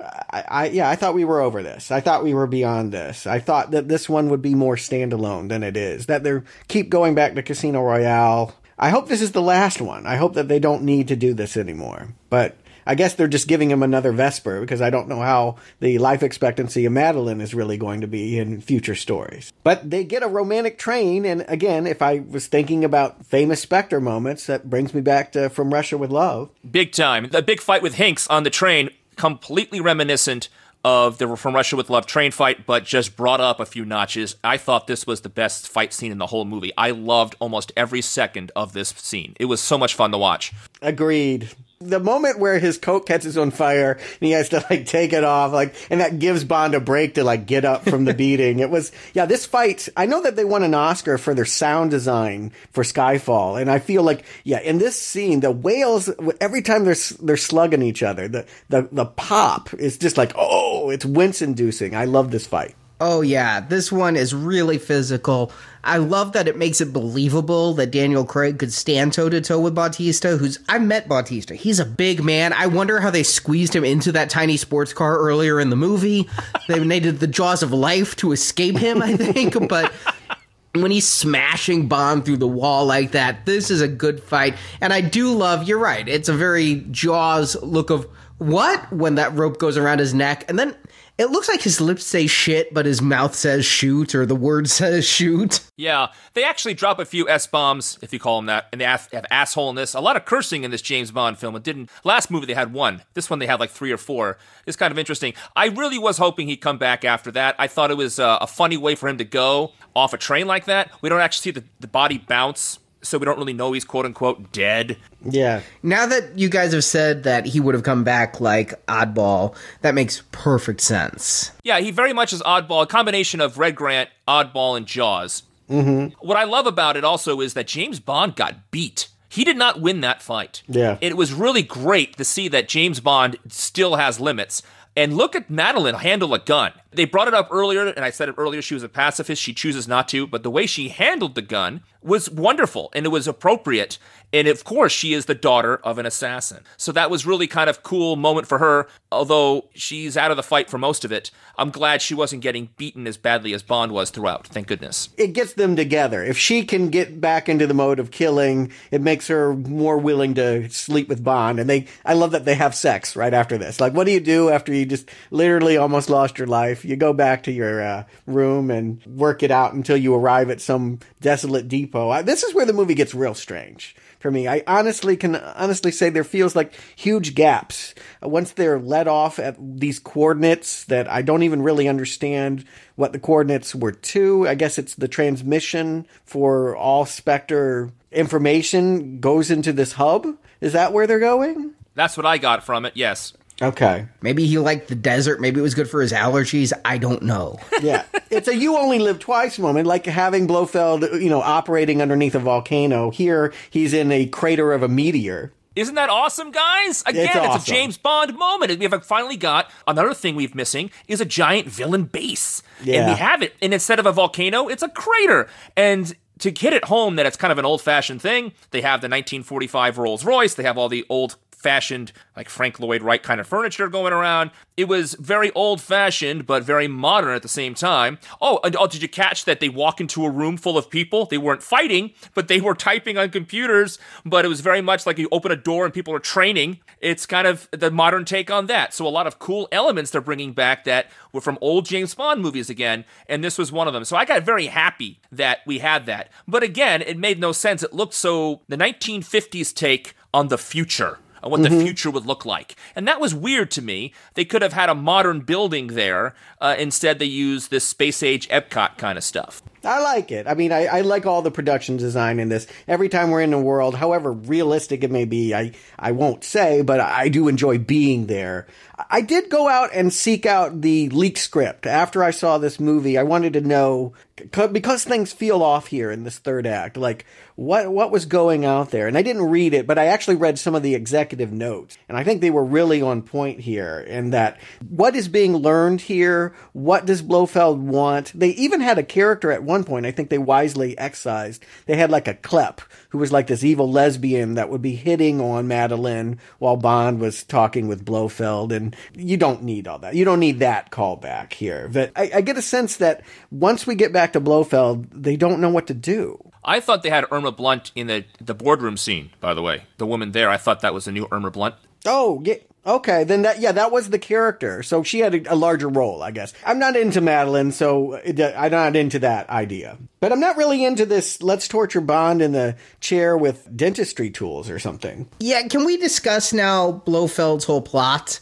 Because I don't get it. Did he create an evil empire just to go after Bond? Is this like the most convoluted, long winded revenge plot in history? well, I think happened, Arnie, is he had all these plans for world domination. James Bond started poking his nose in there, and once he realized who the guy was that was poking his nose in there, he realized he knew them and he's going to make it personal. But I don't think he knew that James Bond was going to be a secret agent when he started making all these mastermind plans. I think it's a massive coincidence because I don't see anybody in their right mind taking over the world to get back at one guy. I think it's related. And yet, this is a guy that faked his own death and killed his father in an avalanche because his father was showing more love towards an adoptive brother. Why not just kill James Bond then, too? yeah. And is it just that he's evil and the Empire was his thing and it was coincidence that James Bond was getting in the way? Or was he intentionally targeting Bond. I mean, there was no way for him to know Bond would make double O and go after Le Chiffre right when he did, right? I mean, this was Bond was meddling in his criminal affairs, not he had this entire criminal empire just to go after Bond. I don't know. It's not made clear to me. I don't know what Blofeld wants, and that is a big problem with any villain. I don't know why he wants information. I don't know what he's gone through to get after Bond. It's all really vague. The only thing I get is he has a white pussy. Yeah, they got to do that, and you know it's fun. That's it's a it's a moment for the fans. I, am waiting for him to get scarred up though, and maybe put in a wheelchair. Right? I mean, it's weird. He's walking around with loafers, and I'm like, that ain't right. I don't want to be seeing your loafers. I want him with no socks in the chair. Yeah, it was bugging me. It was bugging me. I'm like, yeah, you got to be crippled, and and they kind of do that here, or at least I think that's what they're doing when Bond gets out of this torture chair with the help of his Omega watch. Woohoo! Q Gadget saves Bond's life. We got another moment back. I was very happy with that. I didn't like the drilling into his skull, but I did like the fact that Q had to come through for him. Isn't that great? All right, I got another question here. This movie is so nebulous to me at this point. Blofeld says, I'm going to drill into this part of your brain and it's going to give you facial dysplasia so you don't recognize any face and this Swann you supposedly love, you won't recognize her. And then he drills into Bond's head and I'm like, cool. So they did that. So he won't recognize her. And in fact, there were scenes right after he's like, "Oh, I'd recognize you anywhere." Do I believe it? Not necessarily. And then when he escapes, he like stops and looks at her a few times. And I'm like, did he really get crippled? Does he now not recognize faces? No, that's not the case. But it, I would have been nice if there was some damage. Does Blofeld just have bad aim with a tiny drill? He said, I have to hit the right place to get this to work, and he didn't. He missed. That should have been clearer. Yeah, don't do this if, if it doesn't have an impact. I guess this is like the ball smashing scene, whatever. We just want to see a, a gross moment that makes you really feel for Bond, and, you know, it, it, it works in that way, I suppose. But I just, yeah, I don't really like that all of a sudden everything is exploding. Like a couple gunshots, and all of this information tower is a, a ball of of flames. It did happen rather quickly. And it should be said they're they're now all heading back to London. This movie's not over because of course C has gotten approval for his device. He has scared the holdout. South Africa was the only one not willing to sign on, so they engineered some terrorist attack that now politically pressures South Africa to sign on and this new system is going into play. What does it matter if Blofeld is dead? Well, he's not actually dead. Well, yeah, we'll find that out, and that's bizarre. But I would think that the, the threat of, of the, the program is greatly diminished if there's no more head to the octopus, or if you believe there was. Yes, I think this guy, uh, you said it earlier, that perhaps he feels that the idea is sound, so maybe he's not one of Blofeld's minions. I think he's one of Blofeld's minions. I think he knows something we don't, and the plan keeps going. I did want to say one thing though. Wasn't M in the last movie all about how the Double O program is antiquated? And now he's fighting a guy who said the exact same thing he did the last movie this entire time? Well, he's going to get fired too. He he's okay with firing Bond and, and other ones, but I don't think Ralph Fiennes wants to be put on the chopping block. Right. I, I, I just felt I don't think it worked for me that Mallory was fighting for Bond so quickly after the last movie because he was taking that point of view last time. Yeah, I want to see them brought together to fight something, but that they're basically trying to fight a system going online. Well, you have Q, he's going to hack it. Doesn't really need them driving around London, and you definitely don't need Madeleine. So when she's like, "I can't be with you anymore," I'm like, "Okay, see ya." Bye bye. Doesn't mean a thing to me. I mean, I, you were just the one for this this show. We don't. You're not the love of Bond's life. But somehow she gets abducted and brought to the burned out MI6 building, and Bond gets abducted to go there and try and rescue her in, in, three minutes. This is bad. Like, we can admit this as a setup, maybe not an execution, but as a setup, this is a poor climax to what we had. Incredibly. I couldn't believe how this went. I mean, that they escaped at Africa so easily and blew up his whole base and they all head back to London, including Blofeld. And then they do this Blofeld like Hannibal Lecter thing where he's behind a glass wall, and they do a Scaramanga Funhouse thing from the Man with the Golden Gun first, where they have Bond's face on targeting, and they have mm-hmm. pictures from Bond's past, making him go through "This is your life" sort of thing, and they put him behind the glass. What got me more than anything else was not one but two ticking clocks. And I don't like when they have the actual clocks on the screen telling us we have this much time to solve this problem. It happens throughout Bond movies. It happens through a lot of movies, but they had two of them here.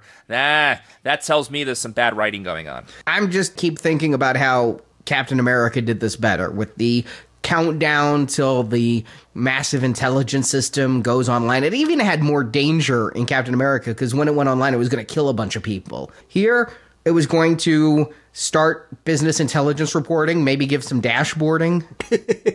I was going to say something that I haven't wanted to, but but I will now. I like Christoph Waltz. I've liked him in the Tarantino movies. I liked him in the beginning of this movie. I'm mad at him at this point. He has not changed the performance to be angrier. He's scarred up. He we've been told that he's vindictive. I would like to see this facade of smiling placidity become something a little more menacing. And he's here with the scar makeup and all all of that, and I still feel like he's underplaying it. I still feel like he's just, you know, giving the grin and, and strolling around, and I'm like, no, I want you angrier. I want you to be a threat now. Actually, I got that off of him in the facility when he showed Swann the video of her father's death. I found him very menacing in that scene. It, it, took a turn in there that I loved a lot. Here, I agree with you. I think he could have been a little angrier, uh, but I do like what he's doing with the role. I still think it's a good casting choice, and I know that the next time around, he's going to be what we want from Blofeld. I would hope so. I, yeah, it's not really a performance of, a, a, it's not really a criticism of Waltz overall. I think he's right for this role. I think he'd be great. I think he's just been disserviced by bad material, and I get the sense that he doesn't understand the scene any more than we do, and so he's just not doing anything here. He's like, yeah, I just showed up just to tell you that I'm leaving, and I got there's only one person in this entire building, but I guess it's like Vesper in that in that glass chamber or whatever. They're trying to harken back to that, but it just it's not working for me at all. Me either. I, as I already said, I like Christoph Waltz, and here I'm really let down by him. I'm let down. I think he's giving all he has to give. I don't think he's phoning it in. The script doesn't do him well. Definitely not. The script goes to shit to put it bluntly. I think we're all in agreement on this one. I think the ending of this movie is underwritten and uh, takes a lot of the fun out of it and takes a lot of the menace out of it. So, yeah, the whole ending of this movie is a head scratcher. Another thread that they didn't really capitalize on is C and M have a fight in the office, and, and C falls out of the window, and we have M staring over the banister or whatever as if it looks like he killed him. Like he actually pushed him off there. And wouldn't that have been a kind of interesting thread that M is set up for the murder of C because nobody knows that C is a bad guy yet. And all these cops and things are starting to come around. Wouldn't it be great if M was arrested and had to figure out how to explain it all? But they completely dropped that apparently, and that's fine. I thought they were going to go something uh, deep there as well. No. Yeah, eh, They could pick up on that in the next movie, but by that point, no one will care. So probably not. You're right. It's odd that that villain is taken out. I guess they needed M to fight somebody. It it helps put him back in alignment with Bond. He spent most of this movie against Bond, and now they're aligned, which means that I'm ready for you know Bond to, to play along. But no, basically he's going to not even kill Blofeld. He's going to shoot down his helicopter and then go for a kiss instead of putting the bullet in the guy and quit. The shot that Bond makes with a handgun, to the screenwriter's credit, they make him take like 10 shots, but a handgun in the dark on a helicopter that's dark in the sky. That's an incredible shot to make with a handgun. But again, they they make him have a lot of shots, so it's quote unquote plausible. I was just rolling my eyes at this. There's too many villains who escape implausible situations. With Sciarra at the very first scene escaping the bomb, Blofeld not walking away but crawling away from the helicopter. This climax didn't do anything for me. It's bad that I found the MC fight, which sounds like a rap battle, more exciting than the Bond Blofeld bit. So MC squares off? Ah. Ah, But there's the one thing early on in the movie, M is trying to tell C that double O's are better than drones. Because have you ever killed a man? Because you do your research, you do your homework, but then you have to look him in the eye and make a choice to kill. A double O license isn't just a license to kill, it's a license to not kill. Okay, for all the shit Blofeld has pulled, why doesn't Bond pull the trigger? I get from a script reason, Bond started off as a dull instrument, a killer. And that was the case well through Quantum, where he was just this rogue killer. But here, he has a real reason to kill. They're telling us he doesn't, but I don't buy it. I can tell you why because I read the notes. Uh, Sony executive said that was too brutal. It was in the script. He was going to put it right here. He was going to walk up to him, shoot him, and then go off with the girl. And instead, they wrote her as a girl that doesn't like guns, and thus, in order to get her, um, he can't shoot Blofeld and claims to be out of bullets. But it was a flinching by the studio. They thought it would make Bond look too brutal. And by claiming to be out of bullets, we see him unload the gun and throw the bullets away. And Yes. that's why he's out of bullets. Yeah, it's a joke. Yeah. Also, it would have been an execution. The man was severely hurt on a bridge, looking up at him, and he's saying, "Go ahead, do it, do it." It would have been an execution. And while Bond is definitely he's a double O agent, he's supposed to be able to do that sort of thing. I could see that it would be a time to be a bit brutal. Well, he's executed others in the Craig era before, so it wouldn't be out of character. I completely agree with you. It would not have been out of character. I also don't want Blofeld to die. As a Bond fan, Sure. I don't want him to. I want him to live. If any villain's going to live, it's going to be Blofeld, at least for one more movie. So, and again, I thought they were going to do something at the end. And still at this point, I thought he was going to kill Tracy, uh, excuse me, Madeleine at the end in a drive-by shooting. I really thought they were going to get married at the end of this movie. Yeah, they must be saving that storyline. They teased us. You know, even in the ads, the print ads for Spectre, they had that bullet pole glass image that I always think about when I think about the ending of Majesty's Secret Service. It was used behind the Spectre logo, and I thought for sure that they were telling us that similar things would play out. But uh, we have to wait for them. We we just see a happy couple going off. When they shot the glass, when Blofeld was behind the glass, I was looking at the bullet hole to see if it made the Spectre symbol like in the ads, and I couldn't tell. I was kind of hoping they would make that little uh, association. So, Stuart, Arnie, do you recommend Spectre? Stuart, stirred, not shaken. You know, I think this one is okay. It's it's a very stately museum piece. I don't mean that as a dig. I left this theater smiling, satisfied. I looked around me. Many of the people were the same, but it was like a crowd pouring out of an art gallery. It would did not feel like an action movie. Wow, that was amazing, blown away. You know, it's pristine. Spectre is classy. It's a, an expensive representation of things we've seen dozens of times before. You find yourself admiring the technique, the attention to detail, the materials li- used, but the subject matter is almost irrelevant. You know, I, I just felt like the story here is meaningless. And so, you know, that's a disappointment only when you consider that Craig has been associated with ones where characters and story mattered so much. Casino Royale, Skyfall. clearly highlights.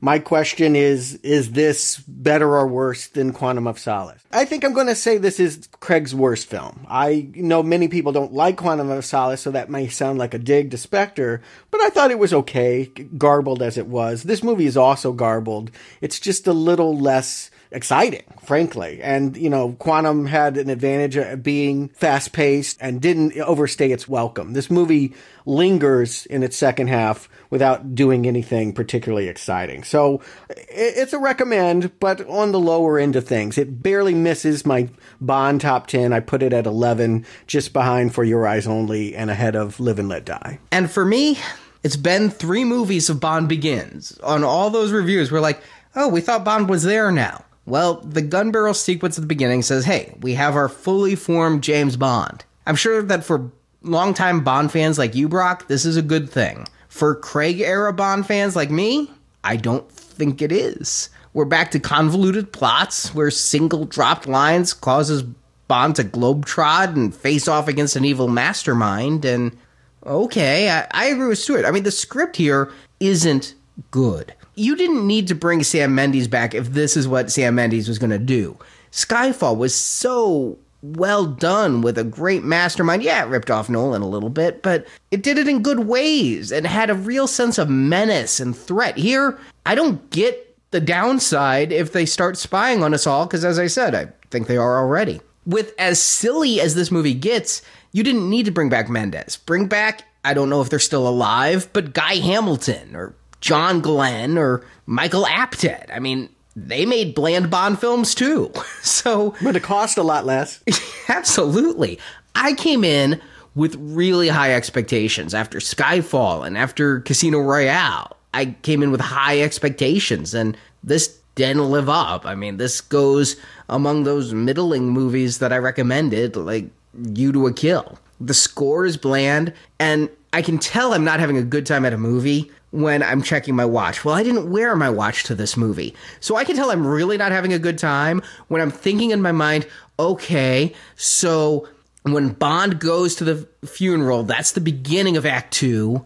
Okay, and so we're meeting Swann. We're probably in Act Three. Something's going to f- happen eventually. I mean, I was parsing the acts, knowing it's a four act structure in the seat. And most of all, I feel like Craig is sleepwalking through this one. I rewatched the others getting here. He's always been somewhat emotionless, but he always brought life behind his eyes. Here, he says he doesn't want to come back for another one. I feel he doesn't want to come back for this one. but the first 12 minutes, the before the credits roll, I thought we might be better than Skyfall as great as that was. It is an amazing nearly silent action movie. It's just the more people talk, the more inane the plot gets. But it's still a mile above Quantum of Solace. That's what I'll give it. It's not the worst Craig Bond. It's the second to worst Craig Bond. Mild recommend. You know, I've been asking for three movies now. I want to return back to traditional James Bond movies. Spectre gives me that. So the lesson here is be careful what you wish for. Mm. We start off with the gun barrel sequence. We get the formulas back intact. We have everything is there, just mildly different. As I brought up before, Monica Bellucci doesn't die, but we have a girl who makes Bond take his first step. We have a Q scene, we have the car chase, we have a formidable henchman, we got a villain with a big old base. We have every element that I want that has been missing from a James Bond film for the past three in this movie. The problem is, it's not that exciting in parts. And so while I get my James Bond movie, they gave me a middle of the road Roger Moore James Bond movie rather than a GoldenEye. So for me, as a James Bond fan, I'm very happy that James Bond films are back. But I really wish they did something a little more modern with the formula. Even though the formula needs to have those beats, and they tried to play with it. The way they played with it, I was not happy with. So perhaps we can have a GoldenEye next time, but I think they're going to remake On Her Majesty's Secret Service mm-hmm. next time. So next time we're going to get another kind of Vesper love story, which I think all of us really do want because of Craig's acting and what he's shown us in the past. All that being said, with my disappointments being there, I feel this is a pretty good James Bond film if you look in the scope of James Bond films. We have seen so many other worse James Bond films, and the action scenes, when they do work here, do work wonderfully. I do like Christoph Waltz. I do like Daniel Craig. And Swann, actually, is one of the better wasted Bond girls. There's plenty of girls that don't do a lot, but she has enough that makes me like her more than a Holly Goodhead, for example. I still prefer Goodhead. I think we all do. I think, uh, anyway, I, I think it's important to point out that this movie is very flawed, but it's still a good watch. I had a good time watching for the most part. I completely agree with you guys in the third act, but the third act of The World Is Not Enough is also disappointing, and I gave that a recommend, Denise Richards aside. So I'm going to give this also a mild recommend because it is a good enough James Bond movie. It's not the James Bond movie that we want, but it certainly is much better than a lot of other entries in the series. And as far as ranking with Craig, this is above Quantum of Solace for me too. Rewatching Quantum of Solace in preparation for today, for the links for Quantum to Spectre that I was anticipating, which did come, I actually enjoyed Quantum of Solace the most I ever have. Me too. The third time through apparently is the charm Yeah, for Quantum of Solace. I, I was not nearly as critical. It still had a lot of flaws. I still wouldn't recommend it, but it wasn't nearly as painful. You want to hear something funny? I've only watched Quantum of Solace for now playing. because I reviewed it in 2008 and I reviewed it for 2012 and then now again. So that's anyway. So yeah, it, it's uh, hopefully next time they return to the more deeper bonds that Craig has given us, but at the same time give us the James Bond movie that we want. So yeah, uh, hey, look, they got Q scenes back here. That's a bonus, I, and and so we have to we have to acknowledge that they heard us. They gave us what we want, but now just give it to us better. Yeah, it seemed obligatory that since they had such a great cast with Moneypenny, M, and Q, that they had to give them something to do other than be there in the beginning to send Bond on his way. I feel like this is becoming more of a Mission Impossible like ensemble than a James Bond starring vehicle because of the caliber of people they have on set. That said, this movie has left me totally ambivalent. Beforehand, I'm like, oh no, how could they do more Bond without Craig? Craig is the greatest Bond. After seeing this, I'm like, I don't really care if he comes back or not. I just hope they get a better script. Yeah, I, you realize how important it is that they get everything else right. As good as Craig still is in this part, if he is not given good material, then he just looks cranky. It always comes down to the script, guys, especially in James Bond movies, but every movie. The script has to be good. That's all there is to it. Spectre will not hit my top 10. It will definitely be in the middle there. Remember, if I ranked all the James Bond movies, I said, you know, one through eight or nine is solid for me, bottom five is solid, and there's a whole bunch of movies in the middle that on any given day can be in different ranking. This one's right there in the middle. I'm sure I'll rewatch it and enjoy certain parts, um, but it's it's not like a Moonraker for me where I enjoy some of it, but I only watch those certain parts. Who knows? Maybe one day I'll just go back and watch the, the train fight again. Who knows? I intended to watch every James Bond film this year leading up to this. I really did. I was going to relive our retrospective. But I'm a little busy. I'm approaching my 200th movie this year because of the now playing book. So I didn't have a chance. Maybe three or four years from now, whatever the next Bond is, I will rewatch them at a more leisurely pace than when we did our retrospective series and be able to revisit my rankings and find exactly where it is.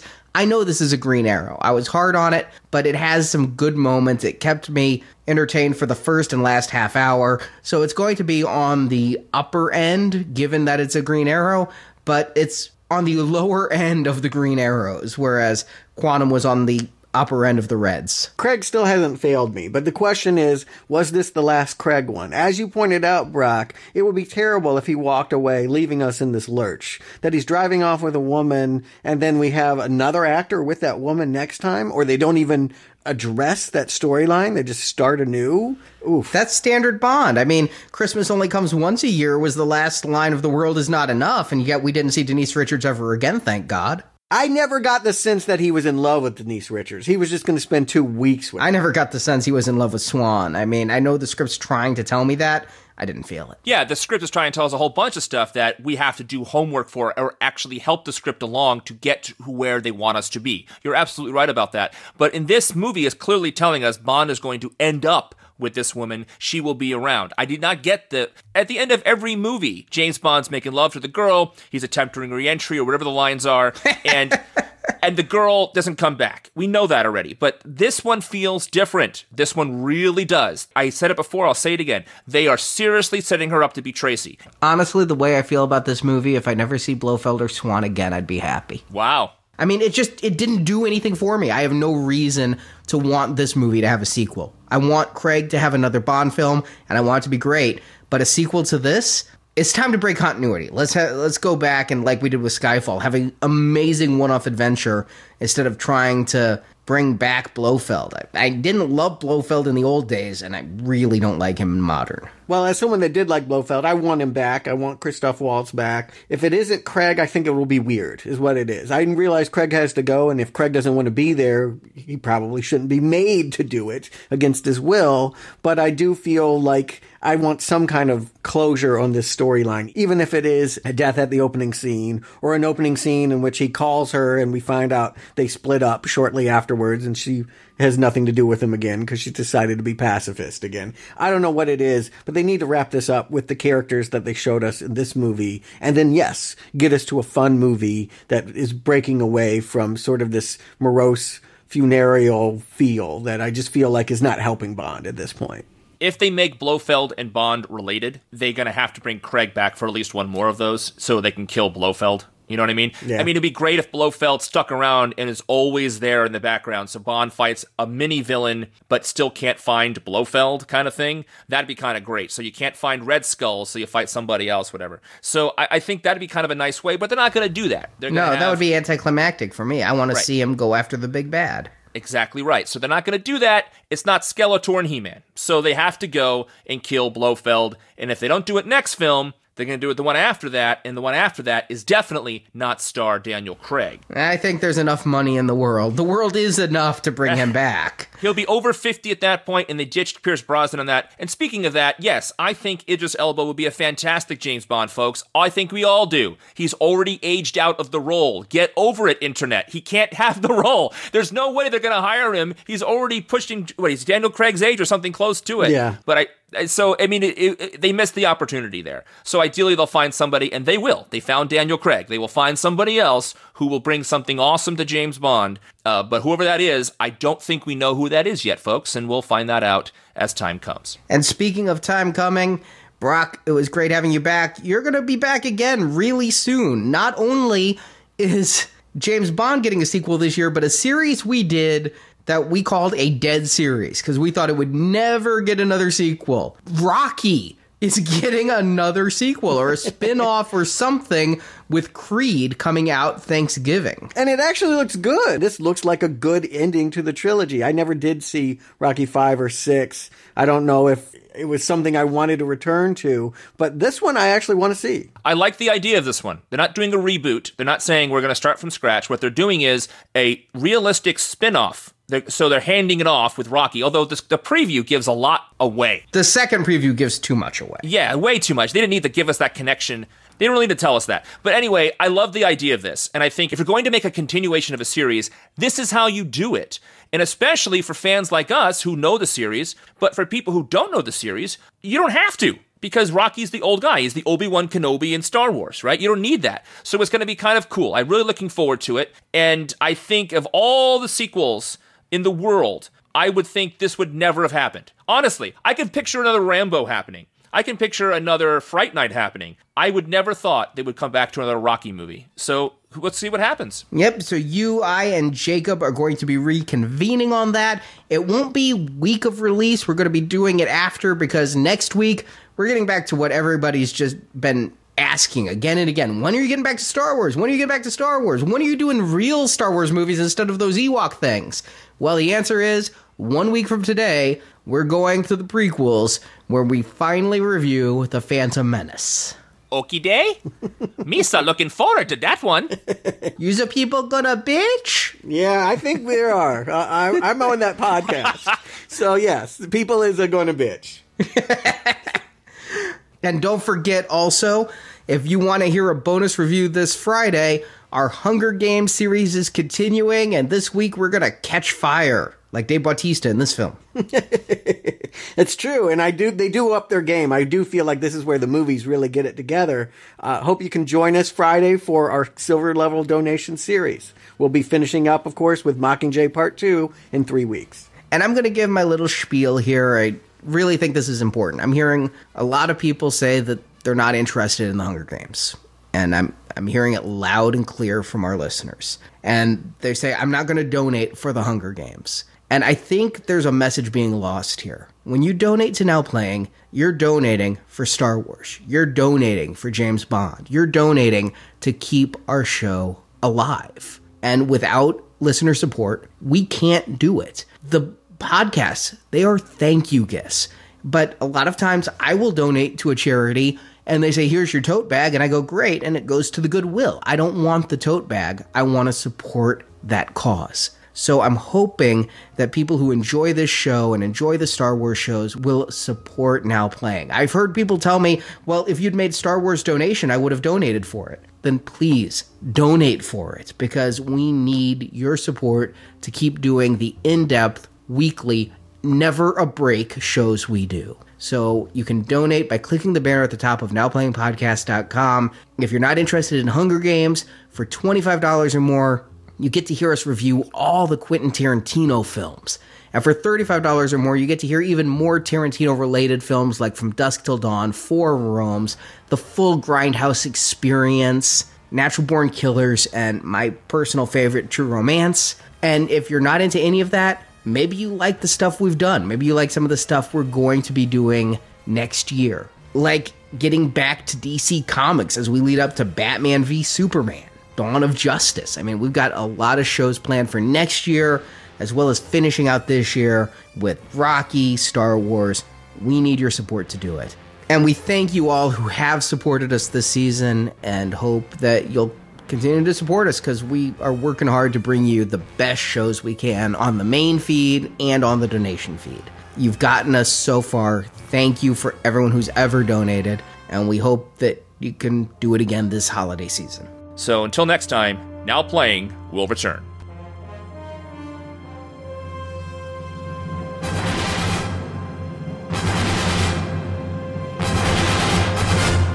That sounds like a dismissal. I was rather looking forward to breakfast. Thank you for listening to this episode of the Now Playing James Bond retrospective series. Job's done. The bitch is dead. At our website, nowplayingpodcast.com, you can find reviews of every installment in the James Bond series, as well as other series such as The Avengers, Batman, Spider Man, Predator, Rocky, Rambo, and many more. I thought Christmas only comes once a year. You will also find individual movie reviews such as Kingsman, The Secret Service, Avatar, and Scott Pilgrim vs. the World. Talk here, listen here. So that's what I've been doing wrong all these years. While at nowplayingpodcast.com, be sure to join our forums where you can discuss this show with other listeners. Shame.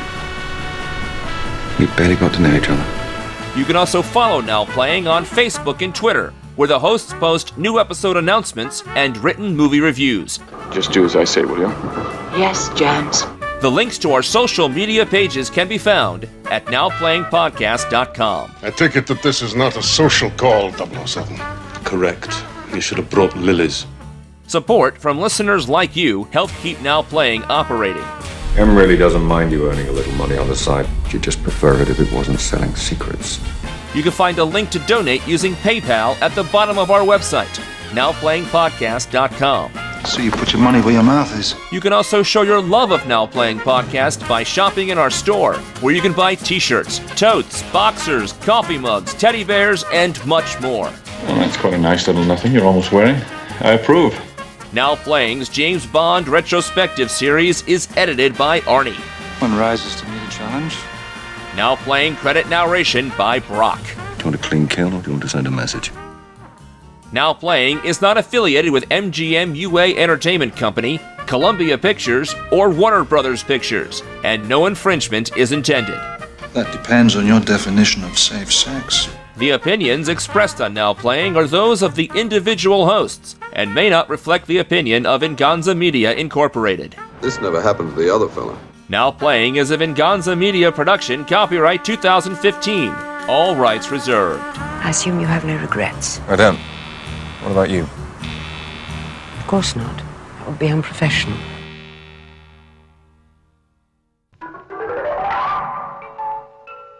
So Bond goes to Austria, meets with Mr. White, and finds out the assassin has been poisoned. Bond offers to protect White's daughter if White gives up the information on how to find Oberhauser. White agrees before shooting himself dead with Bond's gun. Bond then goes to meet White's daughter, psychologist Dr. Madeleine Swann, played by Léa Seydoux. What is that? I, I've never seen so many helicopters. It's like a SWAT team.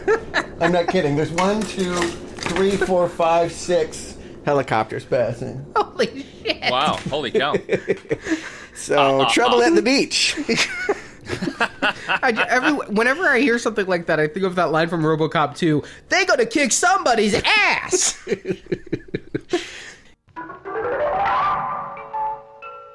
Using Swann's information, they track Oberhauser to a secret base in North Africa, and there Bond learns the backstory of this criminal mastermind. It turns out Oberhauser.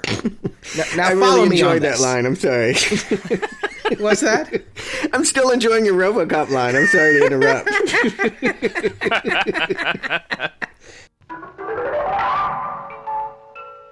Man, I was just adrenalized and so excited for this film. And then Sam Mendes sings, but you know, it happens. not, not Sam Mendes. Sam Mendes singing would could have been worse. you know, it would have been better. It would have been real, a lot better than what Sam we get Smith? Here. though. I like that they incorporated footage from the previous films and made it seamlessly part of the opening credits. It got me excited. Again, Did I you knew say seamlessly? I was going to let that go. No, I wasn't. it was very seamlessly.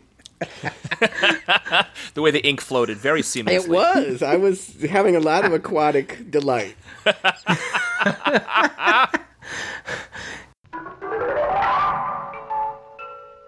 Going to find out is that there was someone always above them, like an octopus, I suppose, controlling all the tentacles. We're going to get that seamlessly here.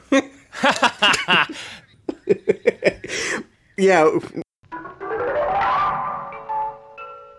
They showed us the Vesper and they showed us Le Chiffre. I was hoping they would show Greene. I actually did go back and watch Quantum of Silas. Silas. none of I- us can speak today. I went back. Yeah, this car is tricked out for 009. Apparently, they do that now. I guess I don't know. have we ever met 009? That's we we don't know who that is, right? No, unfortunately not. None of the double O's matter unless they're the villain in GoldenEye. Or they die in Octopussy. Yes. Yes. Um,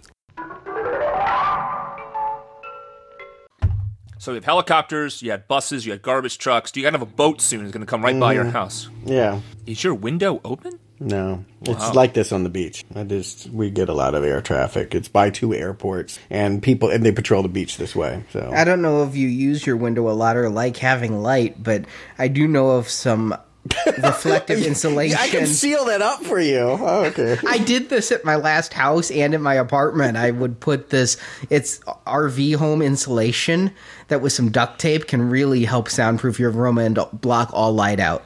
Uh, I'm not excited about that prospect. Okay, I was just offering. I wasn't demanding. I just thought in case you didn't like having light in your room, I didn't. I liked having complete darkness. All right. Um, This whole fight with, uh, I was going to call him Red. Listen to me. The big fight. I met Bautista. He's a big. a big sneeze. I'm going to cut into your brain, and you will not remember. Oh, what the hell's the name of the woman? You forgot it too. it worked for you. Madeleine Swann. On a helicopter that's dark in the sky. That's an incredible shot to make with a handgun. But again, they they make him have a lot of shots, so it's quote unquote plausible. I'd like to shoot a helicopter right now.